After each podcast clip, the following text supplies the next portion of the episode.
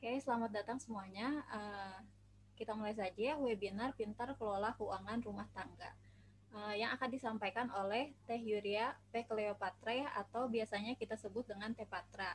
Nah, perkenalkan sebelumnya, nama saya Fama Muslima yang akan menjadi moderator dalam acara webinar kali ini.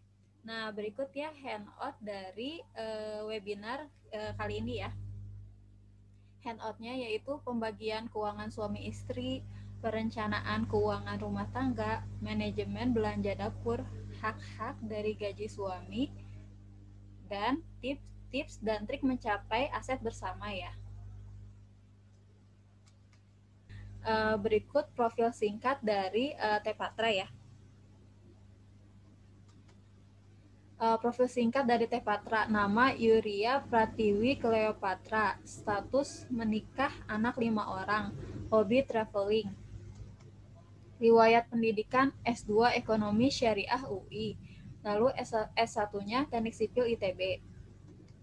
Pekerjaan atau aktivitasnya ibu rumah tangga, wirausaha, ketua ITB Motherhood, konsultan ekonomi dan keuangan syariah, penulis buku ke keluarga muslim cerdas finansial, supervisor Sigma Daya Insani, tim tim inti idi edu inti indi edu.co.id Lalu pengalaman organisasinya, salah satunya Salimah Jawa Barat, Ketua Departemen Pemberdayaan Daerah. Oh, Masya Allah sekali ya Teh Patra ini uh, aktif ya di organisasi uh, dan uh, aktivitasnya pun uh, banyak ya. Uh, dan uh, apa secara background keilmuan sudah uh, ya, apa namanya background ke keilmuannya wah ya ekonomi syariah UI lalu pernah menulis buku juga keluarga muslim cerdas finansial dan sebagainya. Uh, jadi kita tidak salah ya uh, mengundang pembicara kali ini ya uh, yang akan memberikan uh, namanya pem, uh, materi kali ini akan yang akan menyampaikan materi kali ini.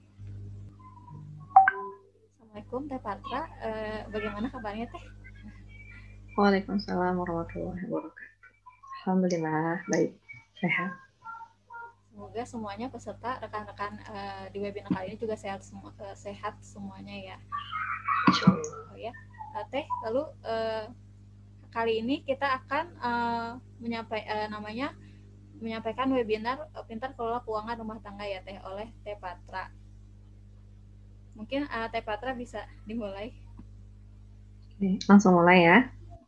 Atau Teh Patra mau menyampaikan Ya, langsung dimulai aja ya materinya ya. ya.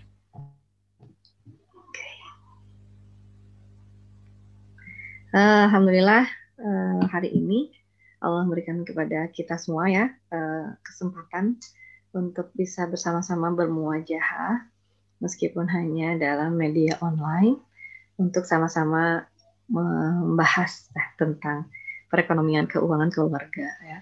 Ya kalau kita bicara tentang keuangan keluarga, mungkin banyak ya yang menyangka atau berpikir pikir bahwa ya keuangan keluarga itu sih nggak usah dikelola gitu ya nggak usah dipikirin nggak usah diukur-ukur nggak usah ditimbang-timbang.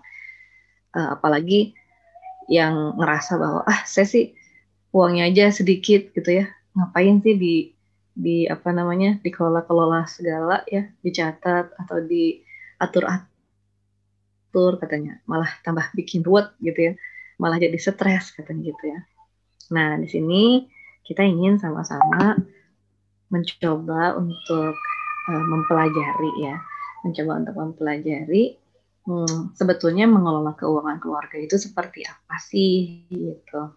Pengelolaan keuangan keluarga itu bukan untuk membuat kita menjadi pusing, bukan untuk membuat kita menjadi stres ya, tapi justru sebaliknya dengan pengetahuan yang baik de, tentang kondisi keuangan keluarga kita, insya Allah kita akan lebih mudah dalam membuat keputusan, dalam menentukan pilihan-pilihan uh, dalam segala aktivitas yang terkait dengan uh, keuangan keluarga ini gitu ya. Jadi kayak misalnya kalau teman-teman yang punya anak mau sekolah dengan kita tahu posisi keuangan keluarga kita, kita bisa menentukan posisi apa sekolah mana ya yang baiknya kita pilih gitu ya. Termasuk juga ketika kita ingin uh, memiliki aset ya, apakah kita akan mengambil KPR atau kita akan beli apartemen ya, atau kita akan menyewa ya, atau kita akan mencari kendaraan baru, mengganti kendaraan lama, atau kita akan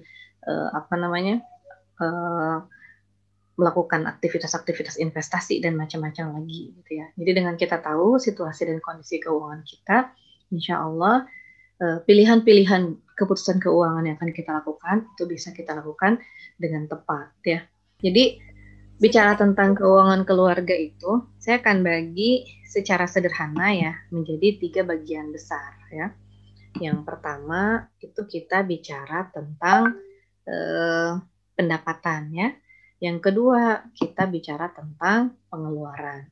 Yang ketiga kita bicara tentang tabungan ya.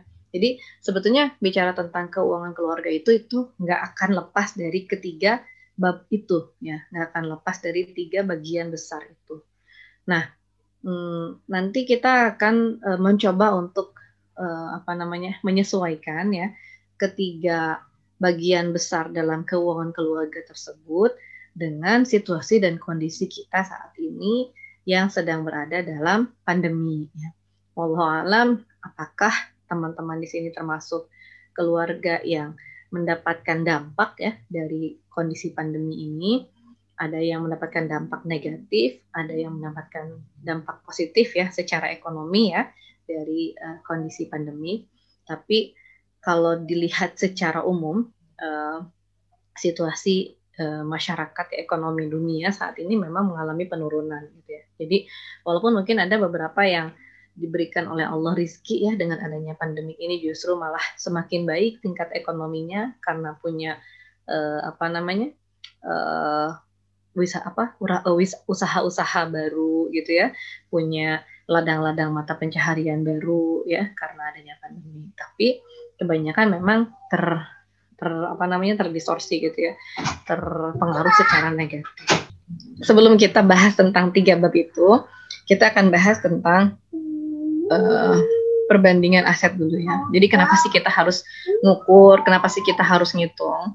Salah satunya adalah karena di akhirat nanti ya kita, kita diminta untuk mempertanggungjawabkan harta yang dimiliki oleh uh, kita semua gitu ya. Dapatnya dari mana, kemudian dibelanjakannya untuk apa gitu ya. Apakah ada kewajiban-kewajiban terkait harta yang belum kita tunaikan? Apakah ada hak-hak orang lain yang masih bercampur dengan harta kita. Nah, itu semua akan akan dipertanggungjawabkan di hadapan Allah Subhanahu wa taala. Makanya penting banget ya buat kita itu tahu gitu ya situasi dan kondisi harta, aset, keuangan yang kita miliki ya. Jadi jangan sampai ketika ditanya oleh Allah Subhanahu wa taala kita tidak tahu gitu ya. Kita tidak mengerti gitu. Kemudian selain uh, nanti di akhir kita akan diminta pertanggungjawaban, di dunia sendiri sebagai muslim kita punya tanggung jawab dan kewajiban-kewajiban yang terkait dengan harta ya. Misalnya ke kewajiban untuk membayar zakat. Kalau kita tidak tahu jumlah harta kita berapa, kalau kita tidak punya hitungan eh, jumlah kewajiban-kewajiban hutang-hutang kita berapa, dikhawatirkan pembayaran zakat kita juga akan terganggu gitu ya. Karena kan eh, pembayaran zakat itu base-nya itu dari harta yang kita miliki. Jadi emang penting banget buat kita tuh tahu gitu ya, tahu posisi, tahu situasi dan kondisi harta yang kita punya. nah, kemudian uh, di dalam uh, bicara tentang harta itu ada uh, kekayaan itu ada dua bagian besar ya. Itu ada harta atau kewajiban uh, aset-aset yang kita miliki juga ada kewajiban ya. Aset-aset yang kita miliki ini ini nanti akan kita hitung jumlahnya. Kemudian kita akan uh, buat semacam perbandingan ya dengan kewajiban-kewajiban yang kita miliki. Ya. Harta itu cara menghitungnya adalah dengan menganggap atau menilai jumlah harta yang kita miliki kalau seandainya harta itu kita likuidasi sekarang gitu ya. Jika misalnya kita punya emas nih gitu ya, punya emas uh, pemberian dari orang tua kita berapa nilai emas itu? Itu nilainya adalah kalau seandainya emas itu kita jual sekarang itu kira-kira laku berapa gitu ya. Kalau kita punya kendaraan, seandainya kendaraan itu kita jual sekarang itu lakunya berapa? Kalau kita punya uh, properti, seandainya properti itu kita jual sekarang itu lakunya berapa? Itu adalah nilai daripada aset ya atau harta yang kita miliki ya. Kemudian investasi-investasi lain kalau kita punya dana deposito, reksadana gitu ya, atau kita punya obligasi atau kita punya saham di tempat-tempat lain di teman kita atau di perusahaan lain gitu ya. Ini semua dihitung. Kemudian pasif atau kewajibannya, kewajiban kita itu ada kewajiban jangka pendek. Kalau di keluarga-keluarga mungkin ada yang punya angsuran ya, baik angsuran yang uh, hanya beberapa bulan kayak angsuran furnitur atau angsuran alat-alat elektronik gitu ya. ada yang jangka menengah itu seperti angsuran kendaraan bermotor ya tiga tahun lima tahun ya ada juga yang jangka panjang jangka panjang itu seperti uh, properti yang yang lebih dari lima tahun gitu ya jangka waktunya nanti kita akan bandingkan kalau misalnya ternyata aset kita lebih besar daripada kewajiban kita, itu berarti kita aman. Kalau aset kita sama dengan kewajiban kita, kita harus hati-hati sekali ya dalam membuat keputusan-keputusan ekonomi gitu ya. Kalau aset kita lebih kecil daripada kewajiban kita, nah ini kita harus uh, membuat satu manuver yang cukup uh, ekstrim gitu ya untuk memperbaiki kondisi ini gitu ya. Karena ini berarti uh, keuangan keluarga kita berada dalam kebangkrutan gitu ya. nah, ini yang perlu juga difahami karena banyak keluarga itu yang tidak mengerti ya, tidak memahami bahwa jumlah aset mereka dengan jumlah kewajiban mereka ini perbandingannya seperti apa gitu. Sehingga kadang-kadang yang dikeluhkan oleh eh, ibu-ibu rumah tangga atau para suami itu sifatnya cuma teknis aja gitu kayak misalnya teh saya ingin masukin sekolah ke SDIT tapi suami saya nggak setuju karena kata suami saya penghasilan dia itu cuman segini segini segini. Kalau misalnya dimasukin ke SDIT harganya mahal jadi kata suami saya masukin ke sekolah negeri aja gitu ya. Ya pertanyaan-pertanyaan itu lebih lebih ke teknis-teknis seperti itu gitu. Kayak misalnya saya lebih baik saya misalnya membeli uh, apa namanya membeli rumah atau mencicil rumah misalnya gitu ya. Atau teh misalnya saya lebih baik mencari kendaraan atau uh, bayar ojek online aja misalnya gitu ya. Nah sini dengan kita tahu kondisi aset dan kewajiban kita kita bisa membayangkan gitu ya apakah cukup aman atau tidak ya. Kayak misalnya gini kalau kita punya punya apa namanya keinginan ya keinginan untuk membeli uh, apa uh, kendaraan bermotor misalnya ya katakanlah kita ingin beli mobil gitu ya ketika kita ingin membeli mobil dengan cara kredit misalnya ya uh, maka kita harus tahu bahwa saat mobil ini berpindah tangan kepada kita, saat itu juga nilai dari mobil itu langsung turun ya. Jadi kalau misalnya katakanlah kita mau beli mobil harganya 200 juta ya. Baru juga ganti nama gitu ya. Baru juga dikasih plat baru, itu harga mobilnya itu udah nggak mungkin 200 juta lagi. Jadi seperti tadi saya sampaikan, kalau si mobil itu baru ya nyampe ke rumah kita, terus kita ingin jual mobil itu, itu nggak akan ada yang mau beli seharga belinya gitu ya. Jadi pasti harganya langsung turun gitu ya. Misalnya dari dealer 200 juta udah nyampe ke rumah kita terus kita akan jual di 200 juta itu pasti nggak akan ada yang laku, nggak akan ada yang mau. Walaupun kita bilang ini masih baru belum pernah kita pakai, tetap pasti harganya turun gitu ya. Di samping itu ketika si mobil itu sampai ke rumah kita dalam keadaan hutang ya dalam eh, dalam bentuk sebagai hutang biasanya jumlah kewajiban yang harus kita bayar itu lebih tinggi daripada nilai si mobil itu sendiri gitu ya. Jadi kalau misalnya si mobil ini yang 200 juta ini nyampe ke rumah kita, kalau kita jual itu harganya cuma 160 eh, juta misalnya ya. Tapi kita punya hutang itu bisa sampai 300 juta misalnya ya. Berarti ada selisih ya, ada selisih antara nilai asetnya itu 160 juta dengan nilai hutangnya 300 juta. Gitu kita punya eh, total kewajiban dari kendaraan itu sebesar 140 juta. Jadi saat itu juga aset kita langsung drop 140 juta gitu ya. Nah, ini kita perlu pikirkan kalau misalnya jumlah aset kita sesudah dikurangi dropnya tadi gitu ya, itu ternyata masih lebih besar daripada kewajiban, berarti oke, okay, kita masih boleh ambil. Artinya apa?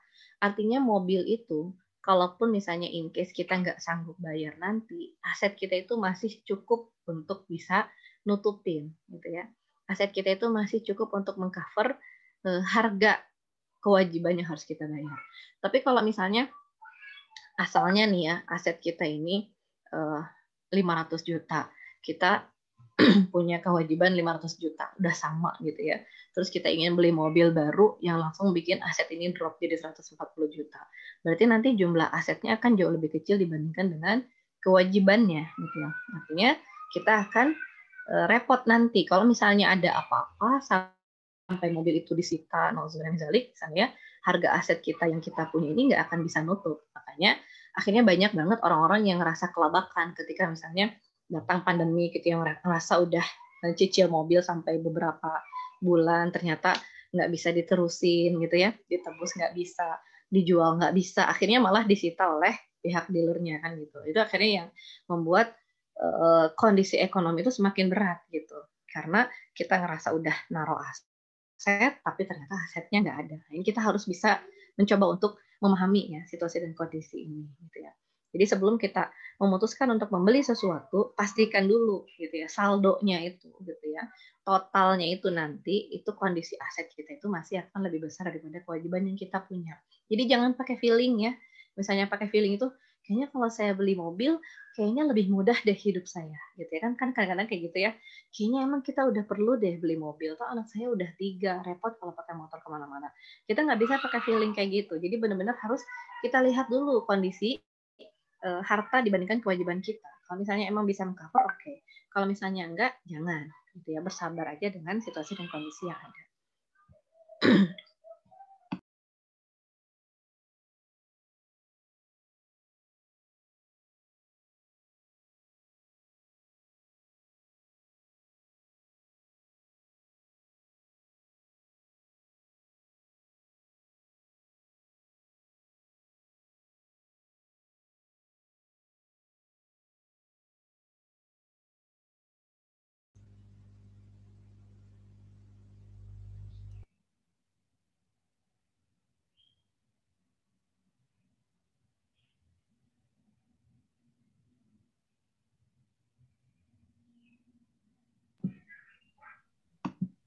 oke, okay.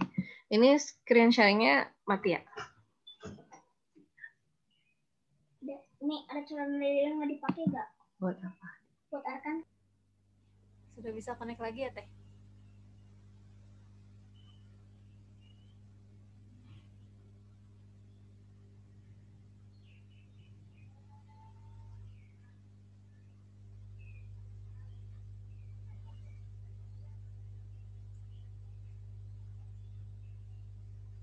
Teh Patra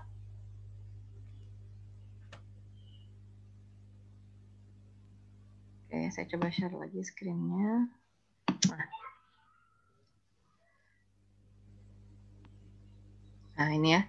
Jadi, uh, itu tentang posisi ya, tentang posisi keuangan keluarga ya. Nah, kemudian uh, kita bicara tentang uh, tadi tiga bab tadi ya, antara pendapatan, tabungan, pengeluaran. Biasanya ya yang eh, normalnya saya kan bahas itu mulai dari pendapatan dulu. Kemudian sesudah itu saya bahas pengeluaran. Nanti gitu ya, kalau ada sisanya saya bahas tentang tabungan. Karena eh, memang biasanya yang kita perhatikan itu seperti itu. Tapi karena sekarang kita berada dalam kondisi pandemik ya, saya akan bahas dari tabungan dulu. Yang paling gampang. Kenapa paling gampang? Paling gampang dibahas ya. Karena di masa pandemik ini kita punya keringanan atau kita punya eh, apa namanya rukhsah gitu ya, keringanan untuk tidak menabung gitu. Jadi kalau secara ideal ya di masa-masa normal ya, dari setiap pendapatan yang kita miliki, kita diharapkan untuk bisa selalu menabung ya. Tabungan itu jumlahnya biasanya sekitar 10 eh, sampai 15 persen dari pendapatan bulanan. Kemudian jumlah tabungan itu kita harus punya cadangan sampai setara dengan konsumsi keluarga selama enam bulan. Ya. Jadi kalau misalnya konsumsi keluarga sebulannya itu 5 juta rupiah, berarti setiap keluarga atau keluarga tersebut harus memiliki tabungan yang jumlahnya sekitar 30 juta rupiah. Ya. Sebelum tabungan yang 30 juta rupiah itu dimiliki, maka manuver-manuver keuangan yang lain itu sebaiknya tidak dulu dilakukan gitu ya. Kayak misalnya ingin investasi gitu ya. Ingin apa namanya bisnis gitu ya. Atau ingin uh, apa namanya memberi kepada orang lain dan seterusnya. Itu sebaiknya di hold dulu sampai kita punya cadangan setara dengan eh, enam uh, bulan pengeluaran. Tapi di kondisi pandemik seperti sekarang bukannya menabung kita justru diperbolehkan untuk uh, menggunakan tabungan yang kita punya tadi gitu. Karena memang kondisi pandemik ini termasuk salah satu kondisi darurat yang diperbolehkan untuk mempergunakan cadangan-cadangan yang sudah dimiliki. Jadi silahkan gitu ya, hidup dengan mantap gitu ya, kan tabungan. Gitu ya. Karena kalau kita tidak bisa apa namanya, tidak tidak uh, bisa uh, mencari pekerjaan yang baru gitu ya atau mencari uh, sumber penghasilan seperti di masa-masa normal, kita akan hidup sangat kesulitan gitu. Makanya diperbolehkan untuk tidak menabung dulu bahkan menggunakan tabungan yang ada. Sampai kapan? Sampai situasi dan kondisinya memungkinkan untuk menabung lagi gitu. Jadi kalau misalnya eh, lima bulan masa pandemik gitu ya, kita merasa kesulitan, kita boleh menggunakan tabungan itu sampai lima bulan. Kalau misalnya dua bulan udah recovery lagi, misalnya ya pegawai-pegawai yang tetap bekerja, tetap digaji full, tidak ada masalah, berarti ya e, menabungnya seperti biasa saja gitu ya, kembali lagi ke situasi normal. Jadi jangan jadi alasan juga gitu ya. Tetap menabung itu kita lakukan. Tapi kalau misalnya kayak yang biasanya berdagang gitu ya e, di apa kafe-kafe atau apa kemudian karena pandemi itu terimbas apa pendapatannya maka ya diperbolehkan tidak untuk menggunakan tabungan ya. Dan Eh, menabung ini adalah sesuatu yang memang disarankan sekali ya kalau di dalam Islam gitu ya. Jadi jangan takut bahwa uh, menabung itu artinya kita menumpuk-numpuk harta tidak gitu ya. Tapi justru kita menjaga diri kita dari situasi-situasi sulit supaya kita juga tidak merugikan dan tidak menyusahkan orang lain ya. Jadi tentang menabung sesimpel itu ya kalau di masa pandemi. Nanti kalau misalnya kita udah punya tabungan lagi, kemudian kita mau membuat pos-pos tabungan khusus ya untuk haji, untuk liburan, untuk kesehatan, untuk kuliah, untuk pensiun atau untuk pembeli rumah, itu diperbolehkan silahkan aja. Jumlahnya berapa disesuaikan dengan kemampuan masing-masing keluarga untuk menabung tersebut. Gitu. Nah, kalau eh, di masa-masa pandemik ini gitu ya, maka kita akan bahas selanjutnya mengenai pengeluaran gitu ya. Ini cukup di uh, apa namanya cukup uh, umum ya bahwa saat ini tingkat pengeluaran masyarakat itu turun gitu ya. Karena memang daya beli masyarakat juga menurun gitu.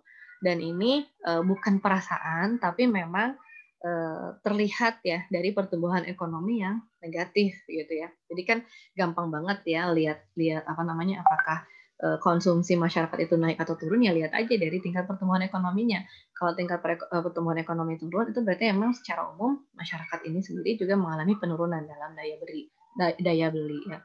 Kalau di masa-masa normal mungkin banyak keluarga-keluarga yang masih uh, mengeluarkan kebutuhan-kebutuhan yang untuk kebutuhan pelengkap gitu ya atau kebutuhan yang bahkan bukan kebutuhan ya keinginan gitu ya.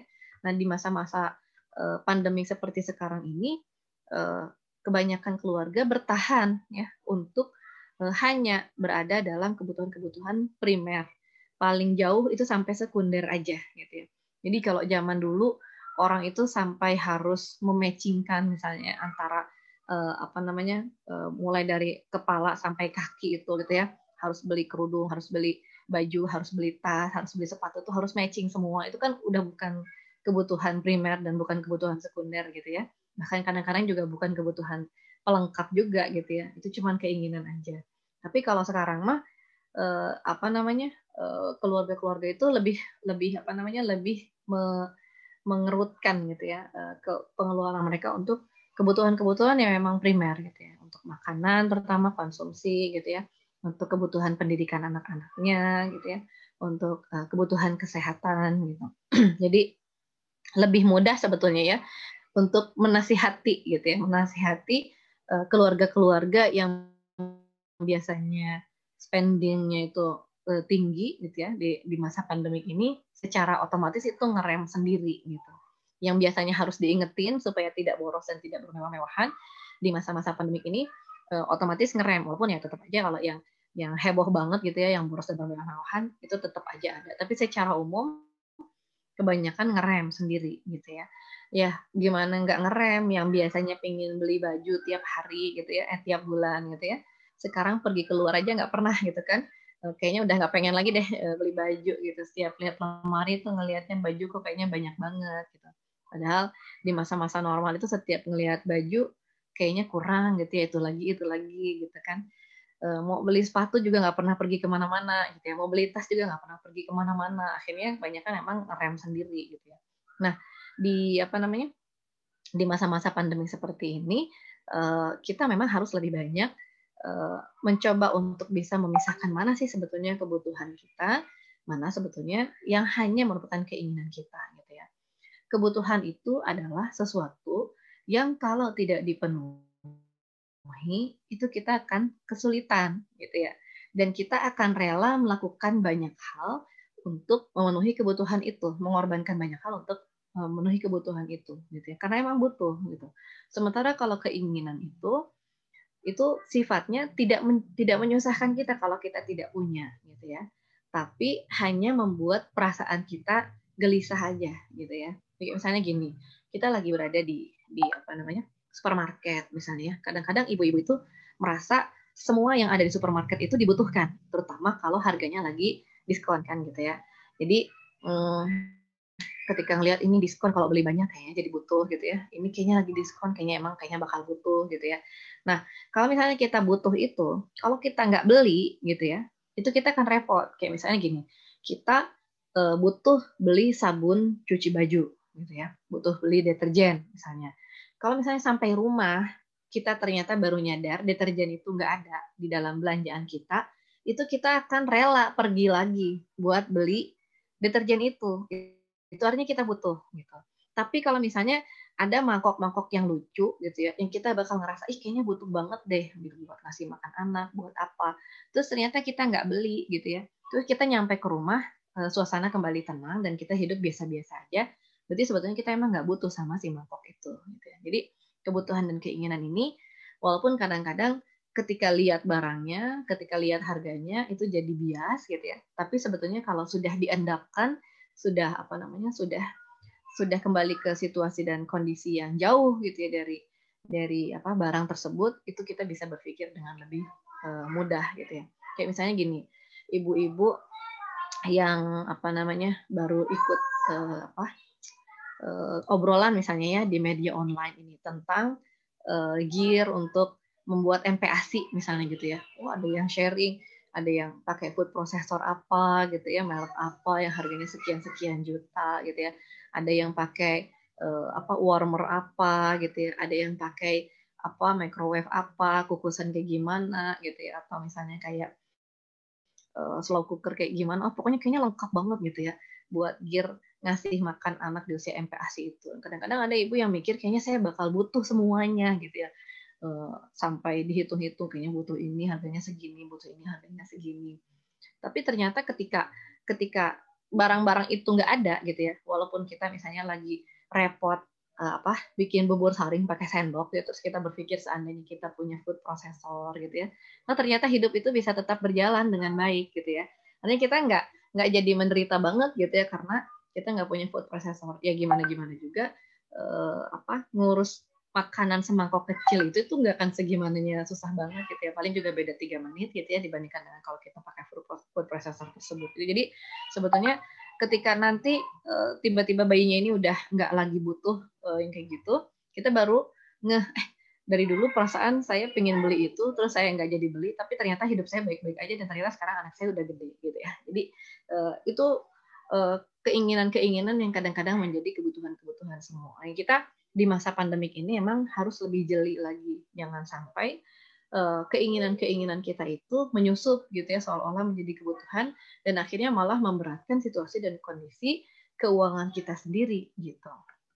Nah, kemudian eh, mengenai pengeluaran ya, ini ada eh, rencana-rencana yang mungkin bisa kita buat ya, anggaran-anggaran yang bisa kita buat untuk beberapa zona waktu gitu ya. Jadi ada uh, yang paling ringan, yang paling gampang itu, adalah kita membuat anggaran bulan. Setiap bulan itu kita hitung berapa pendapatan yang kita miliki, kemudian berapa pengeluaran yang seharusnya kita keluarkan. Lihatnya dari mana gitu ya, pengeluaran yang kita anggarkan itu, itu jangan dilihat dari perasaan kita gitu ya. Ah kayaknya kalau misalnya saya sehari itu butuh beras sekitar setengah kilogram. Kemudian eh, beli lauknya kayaknya segini gitu ya. Terus beli sayurnya kayaknya segini terus dihitung per hari segini dikali 30 hari. Terus kita bikin anggaran dari perasaan tersebut gitu ya. Ternyata nanti gitu ya, baru juga tengah bulan sudah habis gitu ya. Terus kita bingung kenapa gitu, kenapa nggak nggak cocok gitu. Nah, membuat anggaran itu itu bukan dari uh, pikiran yang di yang di apa namanya, yang di awang-awang tadi, tapi dari kondisi real dua bulan terakhir gitu kalau misalnya memang kondisi real dua bulan terakhir itu kita selalu delivery food, jangan berharap pas kita bikin anggaran itu tiba-tiba kita rajin masak gitu ya. Jadi memang harus dimasukkan ke dalam uh, apa namanya anggaran itu gitu ya. Kondisi realnya itu seperti apa gitu ya. Kalau misalnya emang uh, apa tadi misalnya dari hasil uh, berpikir itu ternyata butuhnya 50 ribu aja per hari gitu ya untuk masak. Kali satu bulan berarti satu juta setengah. Padahal realnya buat uh, beli GoFood gitu ya, buat delivery segala macam gitu ya, belum buat ongkosnya aja itu udah habis 3 juta sendiri gitu ya. Jadi jangan jangan apa namanya? jangan ngarang kayak gitu gitu ya, bikin anggaran itu. Benar-benar kita lihat, kita hitung anggaran real yang udah keluar dua bulan ke belakang, baru nanti kita jadikan sebagai patokan atau referensi untuk membuat anggaran baru gitu. Kebanyakan ketika orang itu membuat anggaran-anggaran yang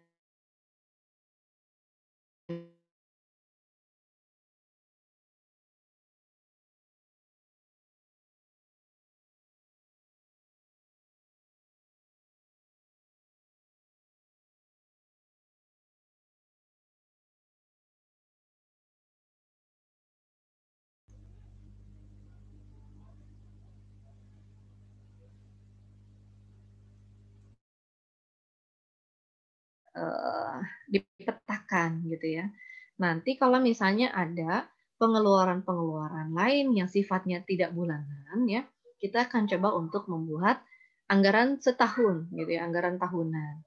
Di anggaran tahunan ini kita akan bisa lihat, oh ternyata di bulan Mei saya mesti uh, mempersiapkan dana lebih misalnya ya untuk masukin anak ke sekolah gitu ya. Oh ternyata di bulan Oktober saya mesti nyiapin dana lebih untuk melahirkan misalnya. Oh ternyata di bulan Februari saya mesti nyiapin dana lebih untuk cicil rumah atau sewa kontrakan gitu. Jadi dengan kita membuat anggaran selama setahun, kita bisa membayangkan di bulan bulan apa anggaran itu akan bengkak gitu ya. Di bulan-bulan apa anggaran itu tidak normal gitu. Dengan demikian, kita akan bisa mencoba untuk memetakan gitu ya dan mengangsurnya dari bulan-bulan yang lain gitu ya jangan sampai gini kita udah tahu di bulan Oktober ini kita harus bayar sewa rumah gitu ya. Di bulan Januari kita punya kelebihan anggaran kita punya kelebihan pendapatan. Terus kita ngerasa kaya raya gitu ya. Terus kita ngerasa kayaknya kita habisin aja deh gitu ya. Tiba-tiba jadi beli apa foya-foya segala macam lupa bahwa di bulan Oktober nanti kita akan butuh dana tambahan untuk menyewa rumah tadi. Nah dengan kita bikin anggaran itu selama satu tahun kita akan punya bayangan oh ada sisa nih di bulan Januari gitu ya. Maka sisa ini bisa dianggarkan untuk uh, kebutuhan kita nanti di bulan Oktober itu gitu ya. Masukin ke sana, jangan langsung dihabiskan gitu ya. Jangan langsung ngerasa oh ternyata di saldo saya masih banyak gitu ya, di, di dompet saya masih banyak, di amplop-amplop saya ini masih banyak gitu. Jangan jangan ngerasa seperti itu karena kita udah punya tadi peta bayangan anggaran untuk tahunan. Kalau misalnya nanti udah biasa dengan anggaran bulanan, udah biasa dengan anggaran tahunan, kita bisa aja bikin anggaran-anggaran yang sifatnya itu beberapa tahun atau jangka panjang gitu ya. Seperti misalnya, oh saya mau naik haji nih tahun 2025 gitu ya. Oh saya mau nikahin anak nih tahun 2030 misalnya gitu ya. Oh saya mau pensiun nih tahun 2035 misalnya gitu. Itu kita udah bisa memetakan gitu ya. Uh, tapi itu kayaknya nanti aja gitu ya. Kalau misalnya kita sudah terbiasa dengan anggaran-anggaran yang bulanan dan tahunan ini dulu gitu ya. Nah, kemudian pos-pos keluar eh, pos-pos keuangan yang disarankan ini ini sebaiknya rentangnya tidak lebih dari sini. Ada yang bertanya gitu ya, teh kalau jumlahnya eh, pengeluaran apa? Eh, kalau pendapatannya cuma sedikit, apakah harus sama juga? Ya karena ini presentasi, jadi ya disesuaikan aja gitu ya. Gimana dong teh kalau misalnya penghasilan saya cuma 3 juta gitu ya, terus saya cuma boleh mencicil 30 persen, gitu. nanti saya nggak bisa beli rumah dong gitu ya karena nggak ada rumah yang cicilannya 900 ribu gitu ya kan maksimal 30 persen ya emang nggak bisa beli rumah jadi ya nggak usah beli rumah gitu. Kalau misalnya memang penghasilannya masih 3 juta rupiah. Tapi teh saya bisa loh gitu ya saya punya penghasilan 3 juta rupiah terus saya akan mencicil rumah yang harganya 2 juta gitu ya.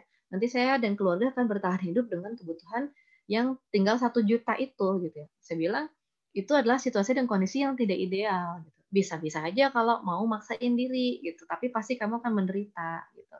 Jadi dengan sisa satu juta eh, semuanya yang dua juta habis untuk cicilan yang satu juta untuk ini semua kalau misalnya terjadi sesuatu ya katakanlah seperti tadi gitu ya tiba-tiba ada pandemi tiba-tiba penanggung jawab nafkah itu uh, sakit gitu ya.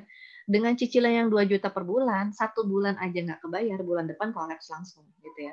Bulan depan itu pasti nggak akan bisa bertahan gitu ya. Dan itu yang akhirnya bikin uh, tadi ya seperti yang saya sampaikan. Akhirnya kita udah nyicil sekian bulan udah bayar sekian bulan uh, nggak ada hasil apa-apa tiba-tiba uh, cicilan kita itu apa aset kita itu disita gitu ya. Nggak ada sisanya hangus aja kayak gitu. Nah ini yang kita tidak inginkan gitu. makanya tetap uh, apa namanya persentase ini sebisa-bisanya ini kita terapkan gitu ya. Nanti rentangnya ada di presentasi-presentasi ini. Jadi kalau misalnya eh, rentang itu itu untuk memberikan flexibility kepada keunikan masing-masing keluarga gitu ya. Jadi kayak misalnya keluarga yang keluarga yang uh, keluarganya besar, anaknya banyak misalnya ya, mungkin di kebutuhan konsumsinya akan ambil yang maksimal sampai 30% gitu ya. Keluarga yang anaknya belum sekolah mungkin akan ngambil porsi pendidikannya lebih kecil gitu ya. Mungkin hanya 10% gitu ya keluarga yang belum masuk nisab maka akan ambil zakat yang minimal gitu ya karena dia belum wajib untuk membayar zakat. Jadi seperti itu. Tapi jangan lebih dari eh, apa namanya batas rentang yang sudah ditetapkan ini gitu ya.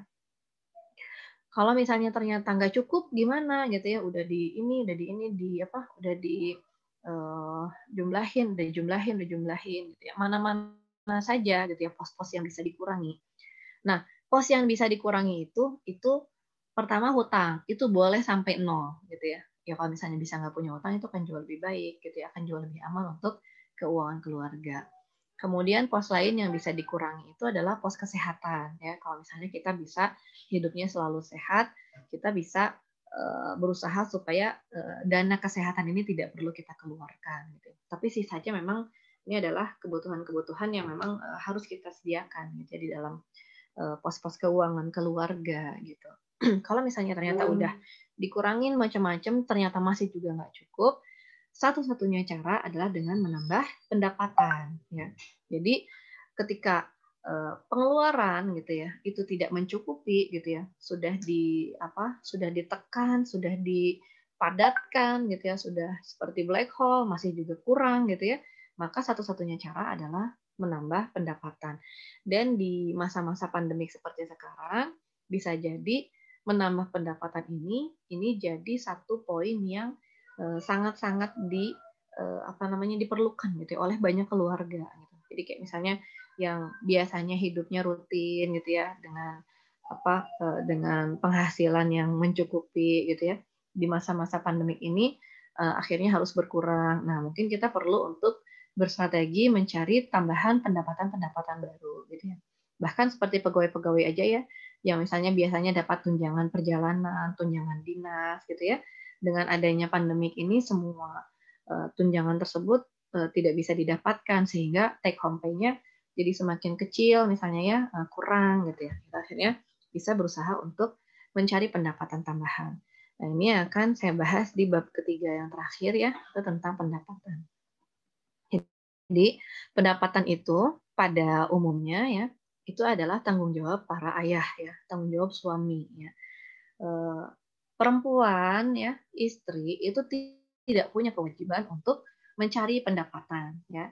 eh, nafkah itu sepenuhnya adalah tanggung jawab suami gitu ya termasuk juga kebutuhan-kebutuhan perintilannya istri gitu ya skincare-nya gitu ya salonnya ya, eh, fitnessnya itu semua adalah tanggung jawab suami gitu nah khusus di masa pandemik ini ya karena masa pandemik ini adalah situasi dan kondisi darurat bisa jadi eh, suami itu mengalami kesulitan dalam mencari nafkah ya. Eh, sementara istri yang apa namanya yang sehari-hari berkutat di sektor domestik itu lebih memahami ya. Lebih memahami kebutuhan masyarakat di era pandemi ya. Karena memang sehari-harinya juga di uh, apa di uh, urusannya itu seputar seputar rumah gitu karena kebanyakan masyarakat juga diam di rumah maka biasanya ibu-ibu ini lebih ngerti orang kalau lagi di rumah itu butuhnya apa aja makanya kebanyakan uh, penghasilan atau pendapatan baru ya uh, tambahan yang dimiliki oleh keluarga-keluarga itu itu kebanyakan adalah penghasilan-penghasilan yang bisa di uh, generalisasi di apa di generate oleh perempuan gitu oleh ibunya gitu.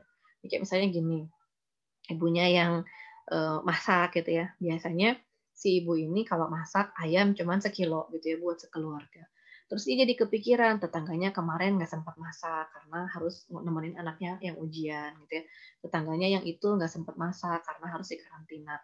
Tetangganya yang itu nggak sempat masak karena uh, dia sibuk dengan pekerjaan-pekerjaan lain dan segala macam gitu. Terus si istri ini mikir ya udah kalau gitu saya akan masak ayam itu tidak cuma satu kilo, saya akan masak aja sekalian lima kilo. Toh capeknya sama gitu ya lengkapnya sama gitu ya. Terus dia bikinlah 5 kilo terus dia tawar-tawarin ke orang lain kan gitu ya.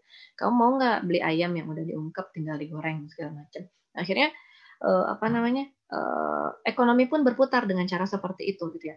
Dan ternyata memang banyak sekali yang terbentuk gitu ya dengan uh, apa namanya? tawaran-tawaran ibu-ibu yang mencari penghasilan tambahan ini gitu ya. Mereka nggak perlu masak lagi gitu ya. Kadang-kadang mereka juga bisa uh, memudahkan pekerjaan yang asalnya misalnya riweh dengan anak-anaknya PJJ gitu ya. Ada ibu yang menawarkan saya akan uh, apa menyediakan kitnya gitu ya akan menyediakan alat dan bahan untuk uh, sarana prasarana belajar di rumah dan segala macam. Itu ternyata sangat memudahkan. Dan cukup banyak juga keluarga-keluarga yang akhirnya bukan hanya bisa bertahan tapi justru jauh lebih membaik ekonomi keluarganya dengan memanfaatkan potensi-potensi pendapatan baru yang sifatnya domestik tadi gitu ya oh kalau misalnya orang di rumah aja itu butuh kurir gitu ya. Ada teman saya yang akhirnya buka jasa kurir gitu ya. Oh teman saya yang lain uh, bilang kalau di rumah aja itu butuh protein tambahan. Gitu. Jadi selain dia nyiapin frozen food, dia juga coba bikin kayak yogurt gitu ya. Uh, ya udah dia jual ternyata uh, itu juga bisa menopang gitu ya perekonomian keluarga. Oh kalau orang di rumah aja terus takut misalnya pembantunya datang gitu ya, dia nyediain jasa setrikaan misalnya gitu ya.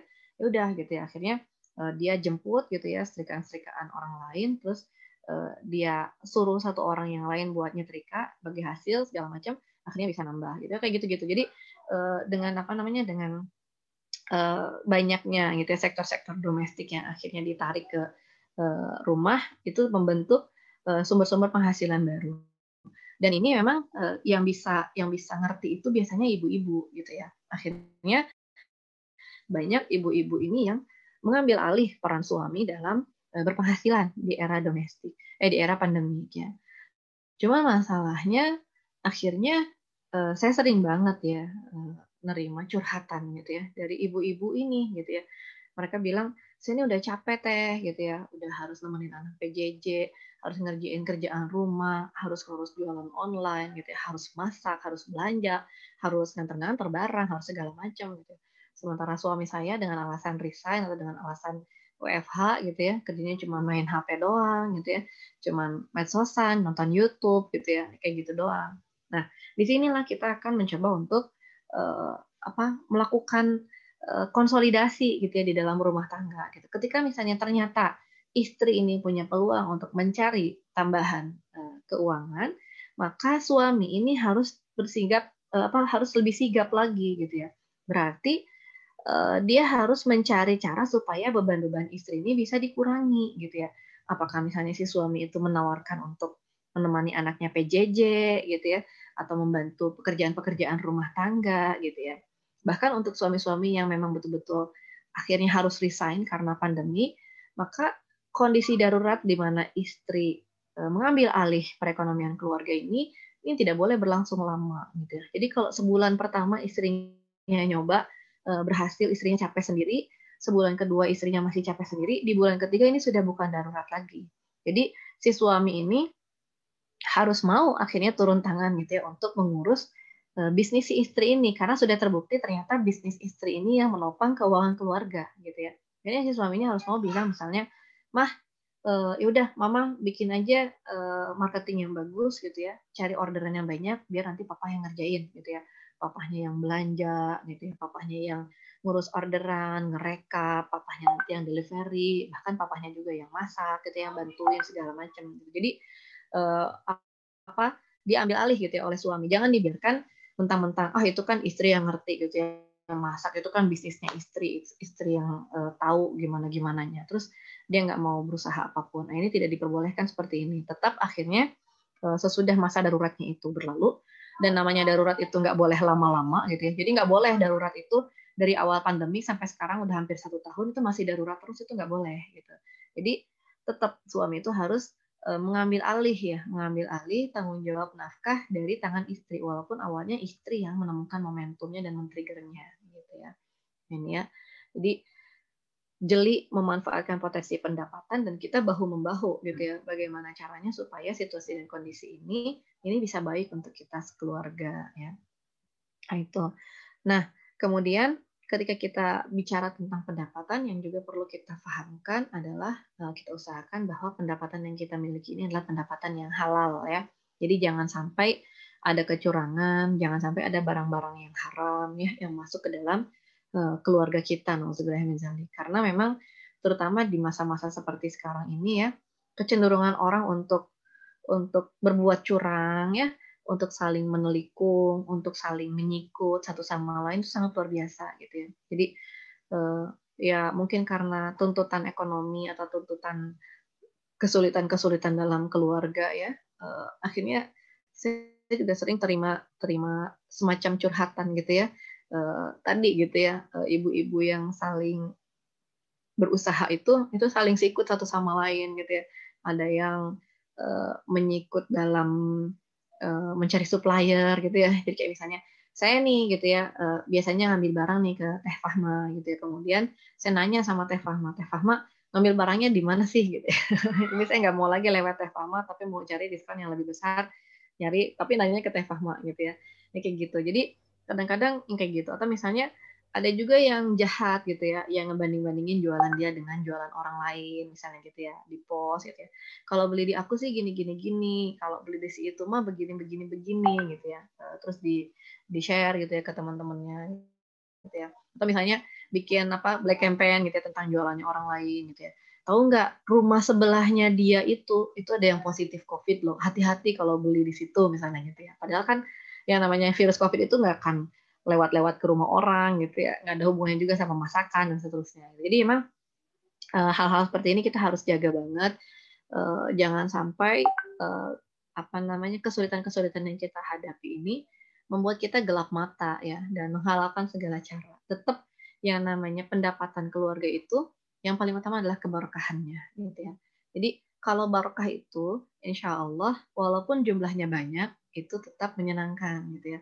Kalau sudahlah eh, apa tidak berkah terus jumlahnya sedikit ya jangan maulah gitu ya rugilah kita gitu ya. Jadi eh, usahakan supaya keberkahan itu itu senantiasa menaungi ya rumah tangga kita keluarga kita sehingga eh, kita bisa selamat ya insya Allah di dunia dan di akhirat. Nah eh, pendapatan itu uh, tadi gitu ya uh, kita usahakan supaya tidak tercampur gitu ya dengan barang-barang haram tidak tercampur juga dengan transaksi-transaksi yang haram. Kalau di dalam Islam transaksi-transaksi yang haram itu itu sebetulnya tidak banyak ya. Hanya yang terkait dengan maisir goror dan riba. Maisir ini artinya judi ya spekulasi judi uh, itu tidak diperbolehkan. Goror ini ketidakjelasan ya. Jadi di dunia uh, yang banyak sekali transaksi online-nya ini biasanya goror ini jadi suatu isu gitu ya. Ketika kita order misalnya ya ke teman kita gitu ya, uh, ketika dilihat di medsos fotonya bagus banget, indah banget gitu ya. Pas uh, apa uh, nyampe ke rumah ternyata nggak sama gitu kan dengan fotonya gitu ya. Di apa namanya di foto kelihatannya gede banget, pas nyampe ke rumah ternyata ukurannya kecil banget gitu. Itu adalah goror gitu ya. Makanya ketika melakukan transaksi secara online terutama harus jelas dulu spesifikasinya sebelum melakukan transaksi gitu ya. Harus deal dulu gitu ya bahwa ini loh gitu ya. Cumi asin yang saya tawarkan ini ini mangkoknya seukuran gini loh gitu ya. Bukan segede gini gitu ya. Bukan bukan seukuran gini tapi segini loh kecil gitu. Jadi itu harus clear dulu gitu sebelum akhirnya ada yang kecewa gitu ya. Ini goror. Jadi goror itu bisa dalam uh, kualitas barang gitu ya. Kita ordernya yang sesuai dengan spesifikasi gitu ya. Kalau di fotonya itu kita pesen daging teriyaki itu isinya daging gitu ya. Ternyata pas datang isinya cuman bawang bombay sama paprika doang gitu dagingnya nggak ada gitu. Itu juga termasuk goror gitu ya. Dan ini sangat-sangat menggoda sih sebetulnya ya. Jadi uh, di dunia online itu banyak juga yang menipu seperti itu. Saya beberapa kali ditawari gitu ya oleh uh, teman-teman ya untuk membantu menjualkan barang barang-barang yang mereka buat gitu ya. Dan kebanyakan itu nggak bisa saya terima karena saya ketika minta apa namanya meminta kemampuan mereka gitu ya bertanya kepada kemampuan mereka untuk menyediakan produk sesuai dengan speknya itu mereka nggak sanggup gitu. Jadi uh, ketika misalnya saya tanya kamu uh, minta dijualin kamu bisa bikin berapa? gitu ya. Bisa nggak bikin sampai 50 porsi sehari? gitu dibilang oh enggak teh gitu ya nggak bisa gitu ya. Terus kamu kalau bikin kayak gini gimana? Oh ya tergantung mood teh gitu ya. Kalau lagi enak enak kalau enggak enggak gitu. Ya nggak bisa saya jual kayak gitu kan gitu. Tapi ternyata banyak juga yang yang apa yang nekat ya. Jadi dia nyoba gitu ya buat buat, apa nawarin sesuatu ke orang lain. Terus ternyata banyak nih yang apa namanya yang order gitu ya. Banyak nih yang tertarik dan dia nggak ngukur kemampuan dirinya gitu ya. Akhirnya orderan-orderan yang di, dia terima semua karena uh, grid gitu ya karena serakah dia terima semua tapi ternyata dia nggak sanggup buat uh, menyelesaikan orderan itu gitu ya. Ini juga kita perlu perlu pahami karena kan sangat berbeda ya akan sangat berbeda menyelesaikan orderan yang kecil dengan orderan yang besar. Itu enggak enggak cuma sekedar kalau orderannya 10 eh, terus orderannya 100 itu berarti 10 dikali 10 enggak kayak gitu gitu ya. Bisa beda banget, alatnya bisa beda, bahannya juga bisa beda.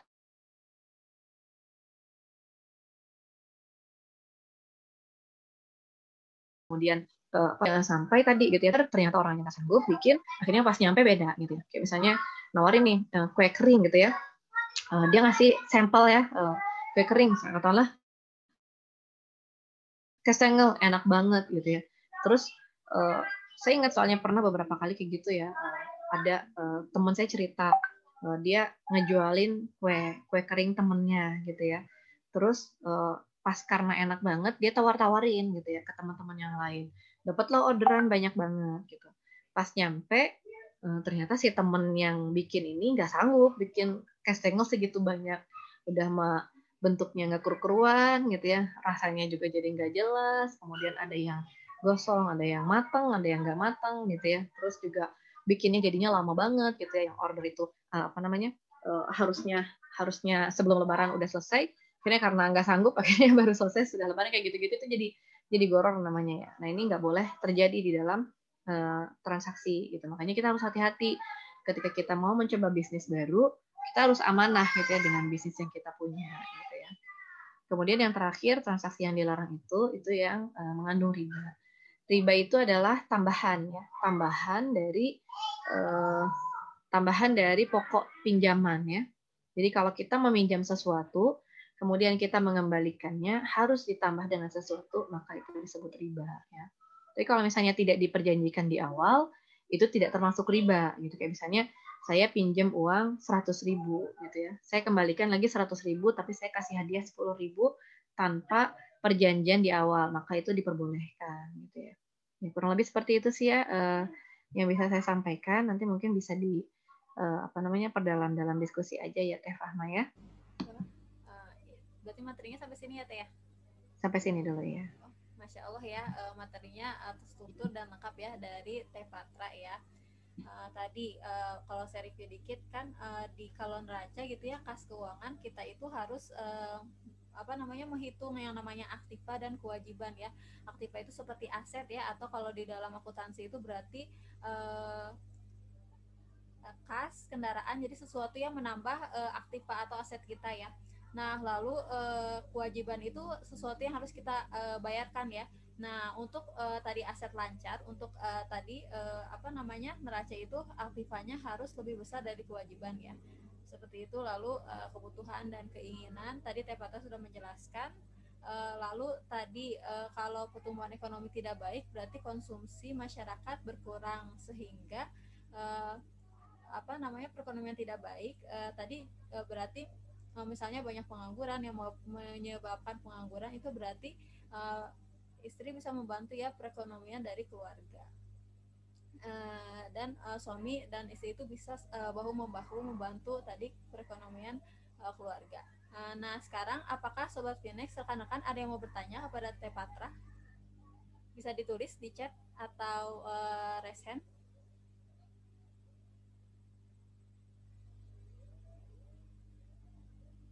Ya, mari kita perdalam materi uh, dengan uh, diskusi ya.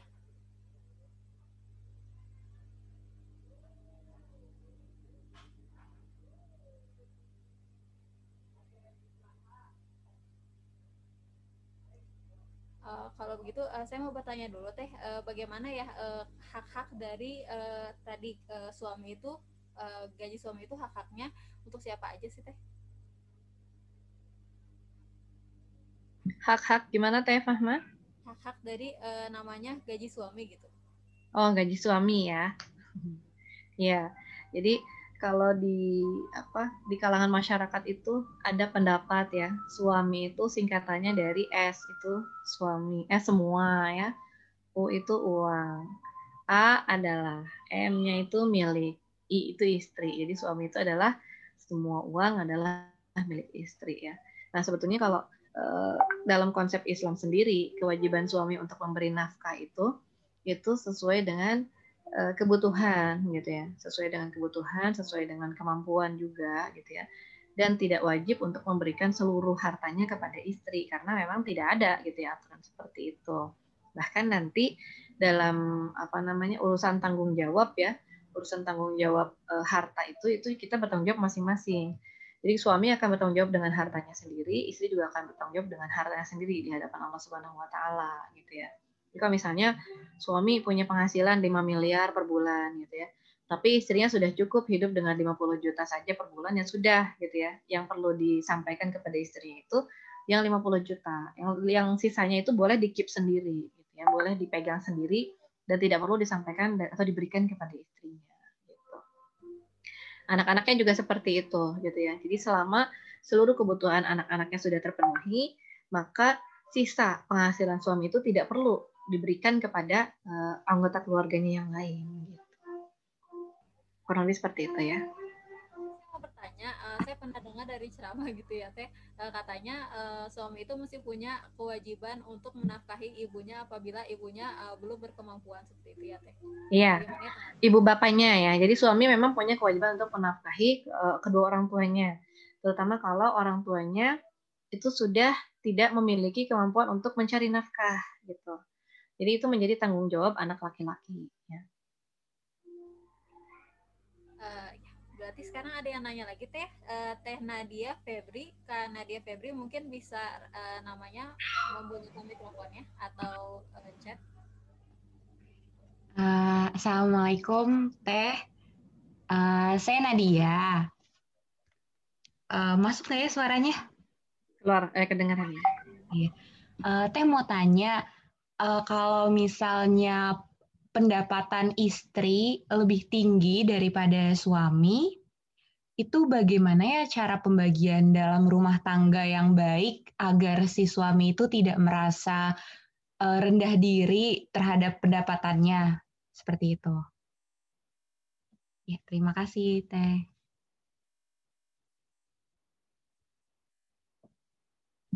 Ya. Jadi kalau apa namanya?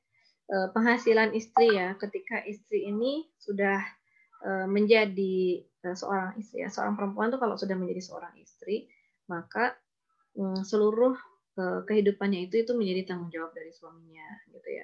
Termasuk juga kalau dia mau bekerja maka dia harus mendapatkan izin dari suaminya gitu ya. Jadi ketika ketika istri ini meminta izin kepada suaminya seluruh aspek dari pekerjaan ini ini harus uh, berada di bawah izin suaminya gitu ya. Termasuk apakah dalam pekerjaan itu dia boleh bergaul dengan siapa saja gitu ya. Uh, boleh berpakaian dengan cara apa saja boleh uh, apa namanya bertransportasi dengan cara apa saja itu semuanya berada di bawah kendali suaminya gitu ya.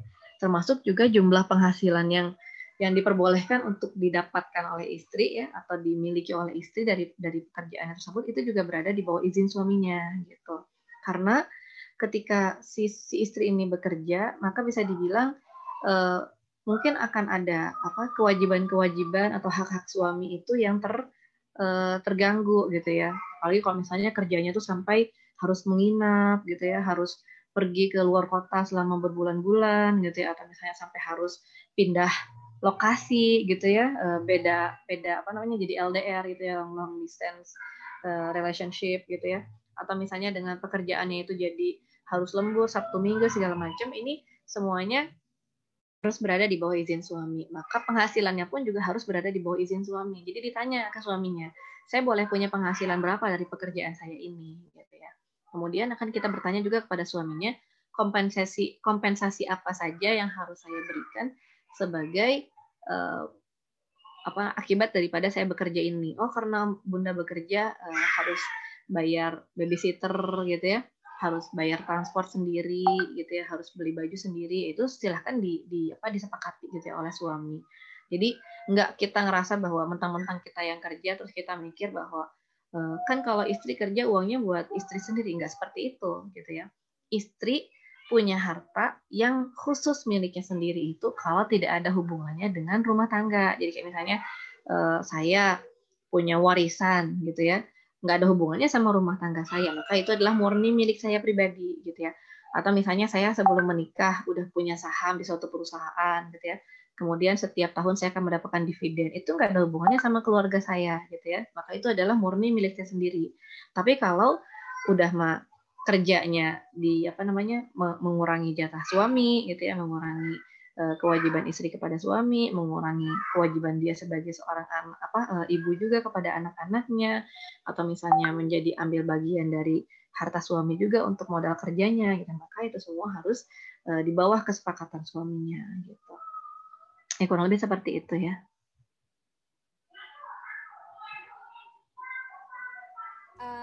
Ya berarti seperti itu ya teh.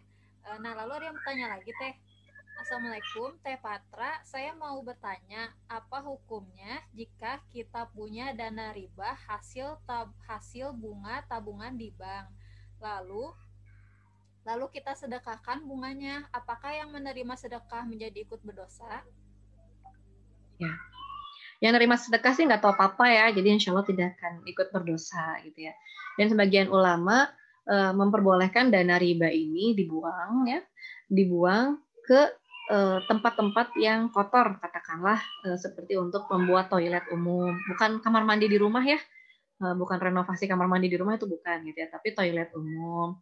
Atau misalnya menyediakan uh, fasilitas jalan raya misalnya ya atau membuat membeli apa tempat sampah tempat sampah umum gitu ya buat ditaruh di RW atau di RT atau pengelolaan sampah organik itu diperbolehkan gitu ya jadi bukan sedekah ya kalau itu emang buang-buang. Jadi kita jangan merasa baik hati karena kita memberi kepada orang lain dengan uang riba atau uang bunga tersebut karena itu emang bukan uang kita gitu. Tapi di masa-masa pandemik ini ya ketika semua orang banyak yang kesulitan, ada juga ulama yang memperbolehkan untuk di uh, apa namanya? Diberikan kepada orang lain gitu ya sebagai uh, apa namanya? untuk menopang kehidupan sehari-harinya gitu. Jadi boleh dibelikan makanan, boleh dibelikan APD gitu ya, masker, hand sanitizer, atau misalnya boleh diberikan uh, apa namanya uh, kayak dana untuk swab misalnya gitu itu diperbolehkan gitu.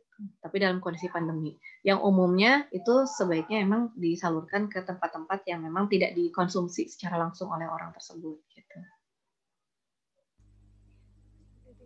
jadi uh, sebaiknya bukan dikonsumsi oleh kita gitu ya tapi disalurkan. Bukan dikonsumsi ya kalau misalnya di kondisi normal tidak dikonsumsi oleh kita pasti itu nggak boleh ya. Tidak juga dikonsumsi oleh orang lain. Jadi kalau misalnya kayak tadi buat tempat sampah itu kan tidak dikonsumsi oleh orang lain gitu ya buat jalan raya itu juga tidak dikonsumsi oleh orang lain tidak dijadikan makanan gitu ya tapi kalau di masa pandemi sebagian ulama memperbolehkan karena memang situasinya khusus gitu. apakah jelas ya teh telusi maharani ya seperti itu Nah, lalu ada yang bertanya lagi teh uh, dari Kayuni Siti Mutmaina. Assalamualaikum, teh apa bedanya kebutuhan rutin dengan konsumsi? Ya, kebutuhan rutin itu itu seperti listrik, telepon, air, ya, pulsa, transportasi itu kebutuhan rutin. Kalau konsumsi itu memang buat makan, gitu ya. Mau makan siang, makan di rumah, makan di luar, delivery, gitu ya, atau catering itu makan. Konsumsi.